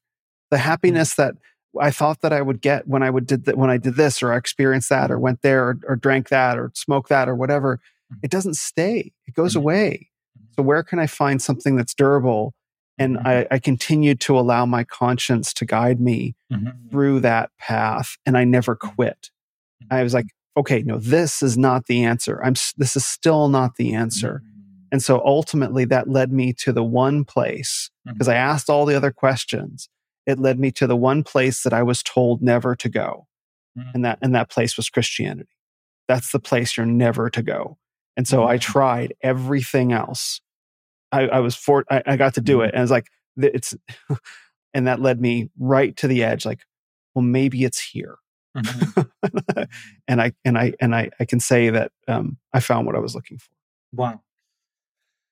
Yeah, it's you know it's yeah, it is the conscious being being guided by that. It's just so so beautiful to be able to to see that. You know, step outside of yourself to be like wow just observe it to be like this person is just being guided by these values it's, it's really really beautiful. So now i'm in this place of, of of you know what i discovered when i was asking these questions i was like wait but none of this really means that much. So, and what i came to the the contemplation was was was it came down to one word and that was aloneness. And the two sides mm-hmm. of aloneness the side of being unable to be alone with our minds and this i think is like the cause so everything that we're i think so much of what we're seeing in society is actually not the cause it's the symptoms like this capitalism this greed this power this you know fear this productivity all the things that we that that we could say are the you know are, are the challenges of society they're not the cause there's something deeper there and it has to be something simpler. It's like these are all things that we're doing to mask what's what's actually there and what's actually there is that we're we're this this primal sense of disconnection of like not being cast away out of heaven or to be cast out of the divinity. But, but that divinity is always there. It's always been there. And it and it and so it's just to reestablish that connection with it. So the first side and these are the things that i'm committed to in my life. And uh, uh, you know i'm sharing this uh, quite publicly. I've never really shared this with publicly. I've shared it with other people in my personal interactions but never you know on uh, in a way like this is like the two sides of aloneness. So the one side of the aloneness is the inability to be in our own minds and be with ourselves, which is so difficult. It's like it's mm-hmm. so difficult. I struggle with it so much. I struggle with it so much, and this is something that I practice. I'm like I practice this for hours, and I I I, I do it, and I and I still struggle with it so much. I still struggle with it so much, and I, and this is what happens that it this is what creates the compassion because you're like, wow, you i'm like man i practice this so much and i struggle with it so much imagine all the other people who aren't practicing or who don't have the privilege to like man my morning routine you know i was making a joke about it my morning routine it does take me up till 2 p.m i'm so lucky that i've created a life that's like that that i have the hmm. spaces mm. i don't have kids i don't have any responsibilities all those things that i make jokes about but like imagine if i'm struggling with it you know not to say that i'm incredible just saying that i'm i'm spending time and effort imagine what it's like for the other people. I can't mm-hmm. even imagine yeah, what like is this, this this leads to the compassion part of it. And then the other side of it, so so that's kind of what my practice has been, and and and what I desire deeply is to. So I, am studying mindfulness, uh, and I desire deeply to share this with with you know it's already happening all over the world. Uh, not to say that I'm the savior bringing this or anything, but I I, I want to be I wanted to be accessible to more people, especially in in, in Pakistan and in, in areas because you know I also had a cousin of mine that committed suicide, a teenage cousin, mm. and I mm. can't imagine the pressures that teenagers now have on them. I don't know what it's like. I think you and I are close to the same age. I'm 38. How old are you? I'm 45. Okay, so uh, generally, you know, a couple of years, but like mm. kids growing up now with like all this, you know, bombardment with with what there should be and what they should look like and like all the stimulation in society is like it's really really it's really it's really bad. The state that it is is really really bad. Like in my personal interactions i could see it like how overstimulated we are how little that quality of presence that we have is is just so fleeting. So that's the side of it that I would like to make an impact of it within my life and with the life of others, the aloneness. And then the others, the inability to be alone. And then the other side of the aloneness is the fact that people are so isolated. Like now more than ever, you know, I uh, yeah. it'd be nice to say that in the East, in the East we have a little bit of a, you know, again this is generalization and, and part of my romanticization with the East as part of probably response to you know the internalized loathing and whatnot. I try not to look into too many layers, but there's this different way that we have of being with each other, and I find that that not to be the case uh, over here in the West because like I think people are just driven so deeply by. There's this thing that we have over there is like maybe you experienced it when you were in the Mela uh, in, in in the Kumbh Mela. It's just like there's this way that we can take care of each other that's unspoken that doesn't really exist out here. Over here, when I'm here, it's like if I don't do it, I'm dead so we're constantly, mm-hmm. all my friends are constantly like, we're all, and these are like conscious, really amazing dudes that we're all still trying to do the gather as much resources. And like, if we're lucky, by the time we're 45, we figured out the money equation and then we start to do the passions and then we start to do our missions and our dreams. But first, we're still all living under this thing. So I found that that's the other part of it is that's missing. Again, it's like if, if our minds can be still and if we are embedded in a deep web of relationships, so much of what we're seeing in society and I'm seeing in my life can really, I, I really do believe that the, these two sides of it, I, I'm, I'm sure, you know, I'm open to hearing other, uh, other components to it, but I think that these are two real major ingredients of like having deep human connections and uh, being able to be alone with yourself. And I think that's what I'm, uh, I'm really driven by, and that's what I would like to make a meaningful contribution in life. Those two areas. Yeah, the I, I completely agree that that thank you for calling out the hyper individual individualism of the West, where it's like I got to get mine, I got to get mine, and it's not that we all just wake up and decide that one day we're we got to oh. get ours. This is the culture of living in the United States. As we uh-huh. take our, our individualism is at once our greatest uh-huh. blessing, and it's also uh-huh. our greatest burden because in the uh-huh. United States, this is this is one of the things that I observed while traveling. Like if you grow up in a small town in India or China or pick pick any pick any developing nation, right? If you grow up in a small town and you want to move to the big city, depending on the uh, almost depending on the religious or cultural background of your parents, if you do that, they will tell you at like you're dead to us. You don't leave your town right? Mm-hmm. You, like our culture says you can't leave. Our religion says mm-hmm. you can't leave. Our family, no one leaves. We stay here. Mm-hmm. And anyone who leaves is thereby dead to us because only mm-hmm. someone who's dead would leave, right? Mm-hmm. So, but in America, the it's it's exactly opposite. Whereas if you grow up in a small town and you want to go to the big city, mm-hmm. there is not a single claim that anyone can make on you that can hold you back. And that's a big source of the romanticization of the American culture of like, our individualism runs so deep into our into our bones, into our marrow. That's mm-hmm. that's who we are. There's a great blessing in that, and that it makes America a very innovative country. Yeah. But there's a very enormous psychological burden, like is, I'm yeah. on my own, on right? That that when you go to another country and you see the hospitality, yeah. and you see particularly Muslim countries, that can be, and, and India as well, they can be so hospitable and so warm. Please come in. Here's my entire family. Yeah. Right? We don't have that here. Yeah. But because they, they, have the communal uh-huh. thing, which can be toxic and destructive in its own way. Exactly. Right. As you experienced. Mm-hmm. But there's that blessing. We traded all that for hyper individualism. Mm-hmm. mm-hmm. And we've, we're now discovering, we have discovered the, the mm-hmm. great limits of that. Yeah. As you are, because once you get all the stuff, yeah. Why am I still not happy? Yeah. Yeah. because I feel alone, right? Don't get me wrong. I still want more stuff, but I know that. Of course. Yeah. Don't we all? Yeah, of yeah. course yeah but you know that's really it and it's really fascinating seeing uh, it's like even in these healing communities what i see is people talk all about communities but i'm like yo you guys it's so fascinating the levels of uh, the unconsciousness that we have the inherent. So first of all another interesting thing is like this idea of a country is developing right? So why is a country developing? It's because it's primarily because it's poor. So it's so yeah. fascinating that the that this is how deep those patriarchal conditioning goes that our worth is equated by how much money we make. You know is that in many oh, uh, cases yes. in many cases you know? And it's just like wait could it be that they're not as financially developed? Who's to say that this country is not developed? Because you're only measuring them from mostly a financial economic so uh, political right, I mean, and I mean economic I mean, economically, economically developed. But yeah. that's what I mean. It's like it's such a nuance in our language that it's just like, oh, it's it's it's a develop. But like, what if we had going back, back, back? Our our measure of what development meant was how we take care of human beings and how many homeless people there are. Like it be, it's it's just really interesting to see that level of uh, of of conditioning that we have. Um, and you had mentioned another point there. I, it seemed to be escaping me at this point. Um, uh, you said about being outcast. What was the last point you mentioned? About being communal living versus individual. Yes, yes. So that's the other thing. It's really fascinating. Especially in New York. But yeah, when I come here, it's like I hear people talking about communities, especially spiritual communities, and people doing. But I'm like, you know, this is when I was living in in in Tulum.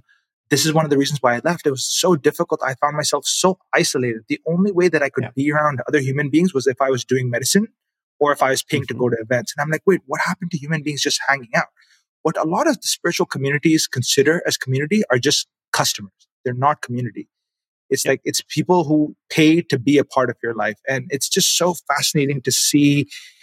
I, and it's you know I would I'm seeing that people are starting to sense that wait, what we think is community is actually not community. It's like what is that word? What does this word mean? And like what does it mean to be in communion with each other? And people are starting to mm-hmm. question that because it's not what they thought it was. Right. That's right. You're talking about the isolation. Like there's a the two halves of isolation. One is isolation from each other mm-hmm. and also our inability to be with ourselves. Mm-hmm. And there's a real restlessness of soul that mm-hmm. gets created like mm-hmm. why can't my soul come to rest mm-hmm. right why can't i come into why can't i come into reconciliation with mm-hmm. myself why can't i come into reconciliation with others including people who i don't necessarily agree with or who i have grievances against mm-hmm. and why can't i come into reconciliation with the way things are and that deep restlessness of soul is so powerful and, and that's that's what the conscience that we're talking about picks up on it's like mm-hmm. this is mm-hmm. not right something the pieces are not fitting like the morpheus says in the matrix like a splinter in mm-hmm. your mind driving you mad mm-hmm. you put all the pieces together it's like something still doesn't fit yeah and that's that's that's that's the essence of the of the sincere heart of of a spiritual journey in the in the in the broadest sense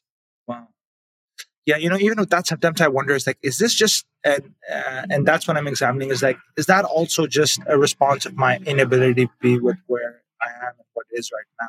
So again, cultivating both those sides of it, like being draw, being driven by that gut feeling, while at the same time being able to be there with all of it in every moment. That's uh, that's where the practice is leading me. Mm-hmm. Yeah, and, and also like, what does it all mean?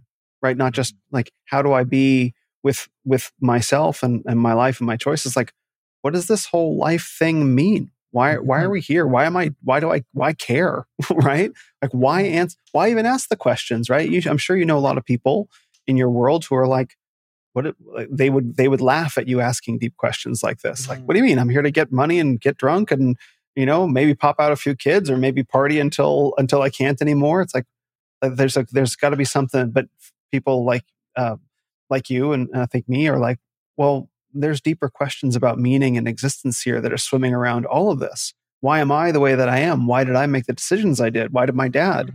make the decisions he did? Why is my country the way it is? These all these questions are very linked to our to our inability of our soul to find rest. Mm-hmm. Some some many of us. Yeah, it's really fascinating. I, I also try at the same time to not make it about an identity in either going to asking these questions, but it, it just kind of naturally occurs. So uh, mm-hmm. it's it's kind of seemed to lead me in interesting places, and I just it's nice. I don't know. It's just I can't help it. it just happens. Yeah.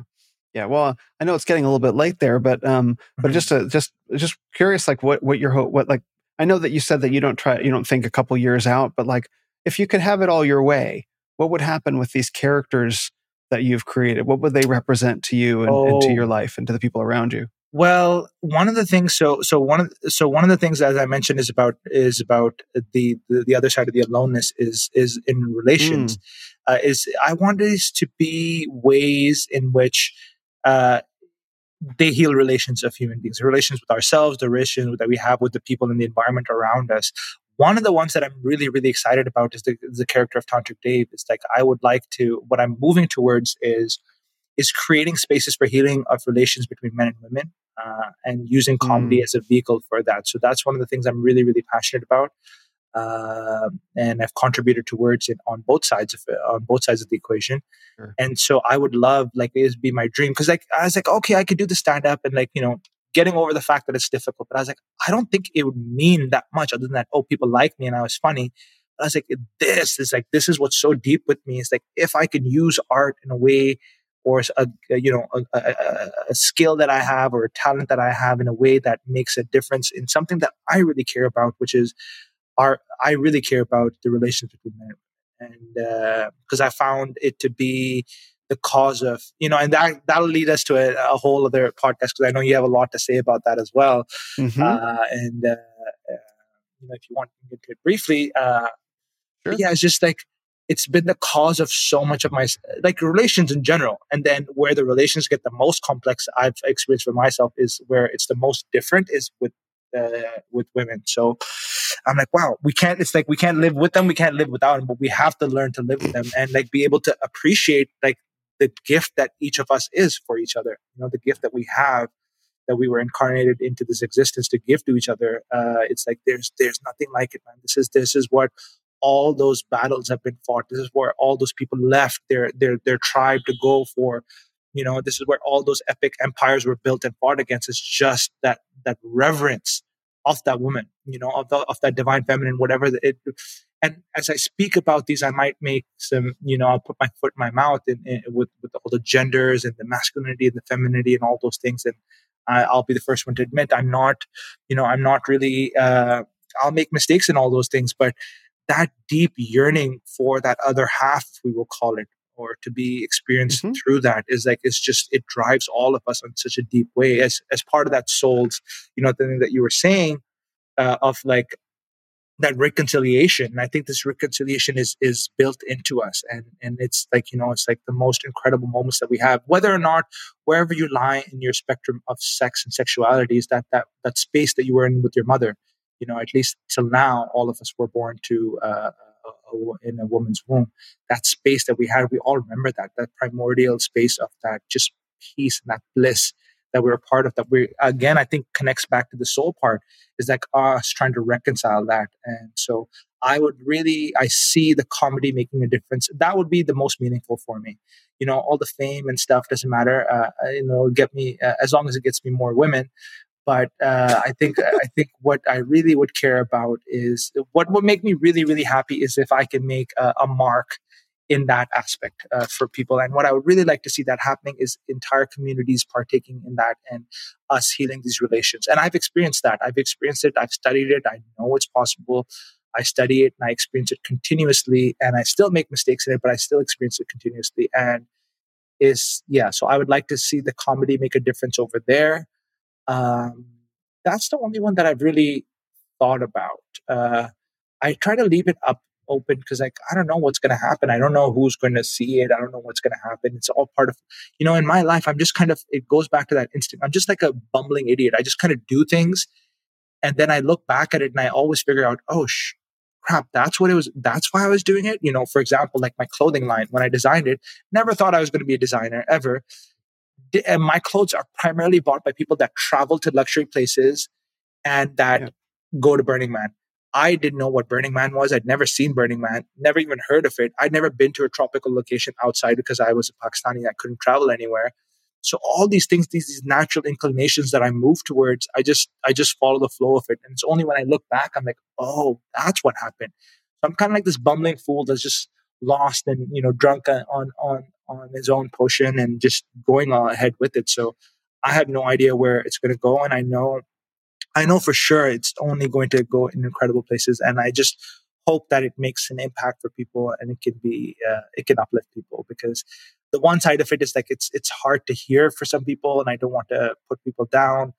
Uh, but I just hope that it contributes meaningfully to our relations and our ability to, be with each other and to be with ourselves and to be really truthful with ourselves. Yeah, that's everything I'm about to reconciliation between men and women yeah. with ourselves yeah. with our relationships and our yeah. and our relationship with god and the divine like all of, like that is everything everything that i've been about and f- for as long as i've known that i'm about anything. Wow.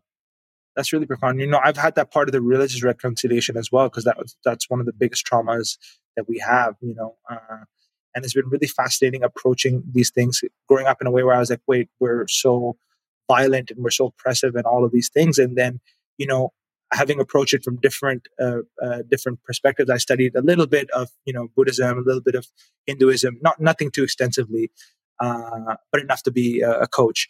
And uh, and and uh, I just looked at these and I was like, wow, it's it's it's when we start to develop like what's actually being said here, what's the essence of the message, and you know, yeah. being able to take it with a little bit of grain of salt, but like finding the essence. So it's it's this really exciting period that I imagine other people are on as well is like this recalibration of all these things that we thought were good or weren't good. And we're like, okay, well, this works. And now, you know, when you're at a certain age and hopefully you've had some more experiences, that you're like, okay, I'm like, okay, I see some things that work over here. Like, you know, nothing's all bad or all good. It's like, you know, the American society and the Western society is really amazing at certain and the Eastern side is really amazing at certain things. And what does that reconciliation look like? And how can we reconcile with all these, you know, these traumas of power, of authority, of, of money, of sex, of religion, of God and race? And, and that, I think that just kind of ends up being the physical journey of the, the actual journey that we are living and through which we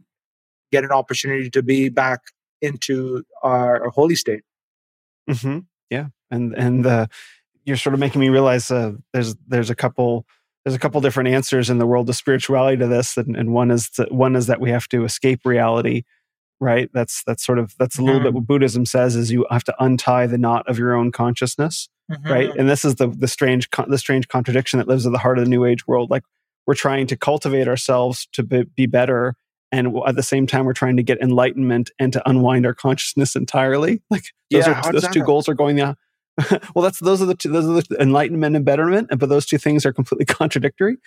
Um, mm-hmm. and, and the other is the other is to have such a profound contact with reality and punch through it all to see um, to see uh, to see the creator behind it and uh, and to understand how the creator opens uh, opens up a way for us to come into reconciliation with him and to find mm-hmm. meaning that way mm-hmm. and those are the two paths um, and so I've, I've walked the other path and reached the end of it. And so I, I chose the second one.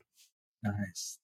Well, that's mm. beautiful mm. for you. I'm really happy to hear that. And may people be yeah. able to find whatever it is that they believe will, will lead them to that for themselves. And be, may we all be able to be peaceful with ourselves. And, and you know, it doesn't, I don't even have to say the other because when we're peaceful with ourselves, that's, that's, that's all, all of it's encompassed in that. Yeah. Like keep asking hard questions. Don't ever stop asking hard questions and don't be afraid of the answers. That's the most important. That's the most important thing for people of conscience is like, okay, what's the hard question here? And let me ask this question and answer it and not to be afraid of the answer, not to ever be afraid of, of the truth. And that's that's that's how we can guide our lives and our society back mm-hmm. um, again, because we we live. Um, um, there's a longer conversation here, obviously, for the next time, but um, the, the lies are pervasive, and so we have to punch through them all with our with power of our conscience to truth. Mm. Beautiful, well said. Yeah. Well, thank you so much for for being so generous with your time and with your energy and with yeah. your effort getting ready for that little skit. Thank you so much. I didn't anticipate that we'd be talking until yeah. ten o'clock your time, but I've really, really super enjoyed this. I, really I enjoyed this. A sp- spontaneous philosophical discussion. So, um, yeah. Um, so yeah, go ahead. I feel like we could we could continue going into it, but my I, my room my friend's house I, that I've overtaken, he's just sitting in the corner over there. I was like, I'm doing a podcast. You just make yourself silent.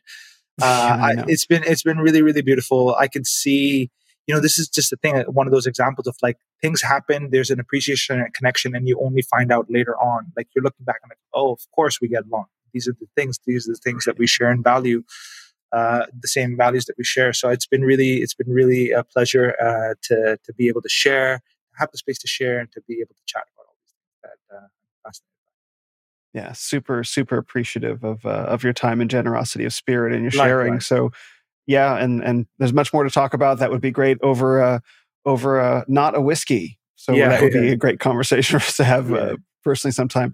So where would you like to send uh, men to find out more about you and what you do?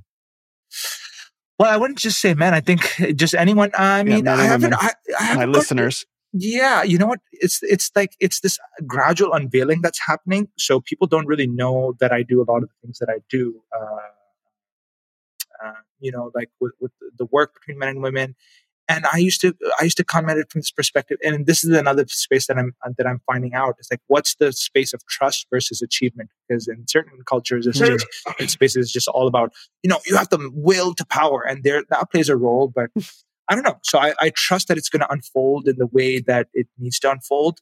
Um, with respect to the relation, the relational work, uh, you know, and and and just to speak a point to the relation work, it's not about yeah. me being a therapist or counselor for people. It's about using community as a way of doing that. Is using yeah. community as a way of holding that space because you know it takes a like they say it takes a village to raise a child, and and we used to be embedded in these deep relations where in a web of relations that held an individual, but ever since we traded those, you know, the the, the we for the I, we got so much out of it. You know, we got all these amazing appliances and screens and all these things, and uh, but we traded that and, and so i think is that this is also why so why do we need so many coaches in relationship? It's like once we get embedded back into this relationship of and we have shared values of what we're trying to achieve whether that's through a religion or through personal set of values like there's so much magic going to happen. So I think people just keep just keep playing along with me, and you're going to see all of it being unveiled as I see it unveiled because I don't know what's happening either. I'm just bubbling through it. Right. Uh, I think for for now, Instagram is a is, is a great place to be. There's a mailing list there so that you can be more intimately connected with it. Uh, hmm.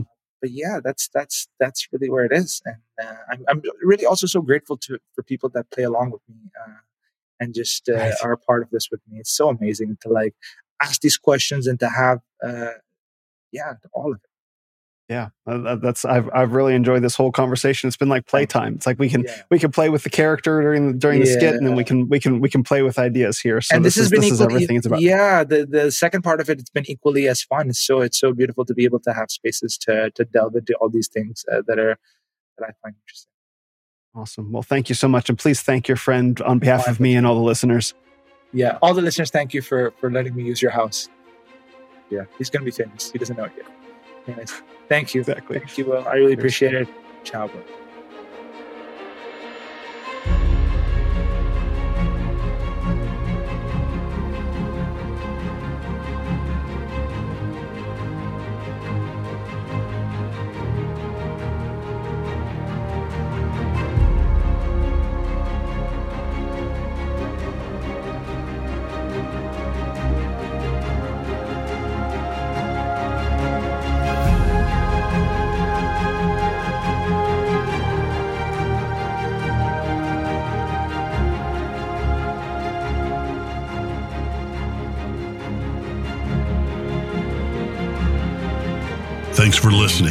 Episode of the Renaissance of Men podcast.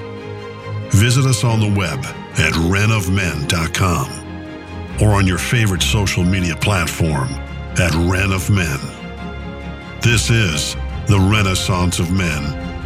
You are the Renaissance.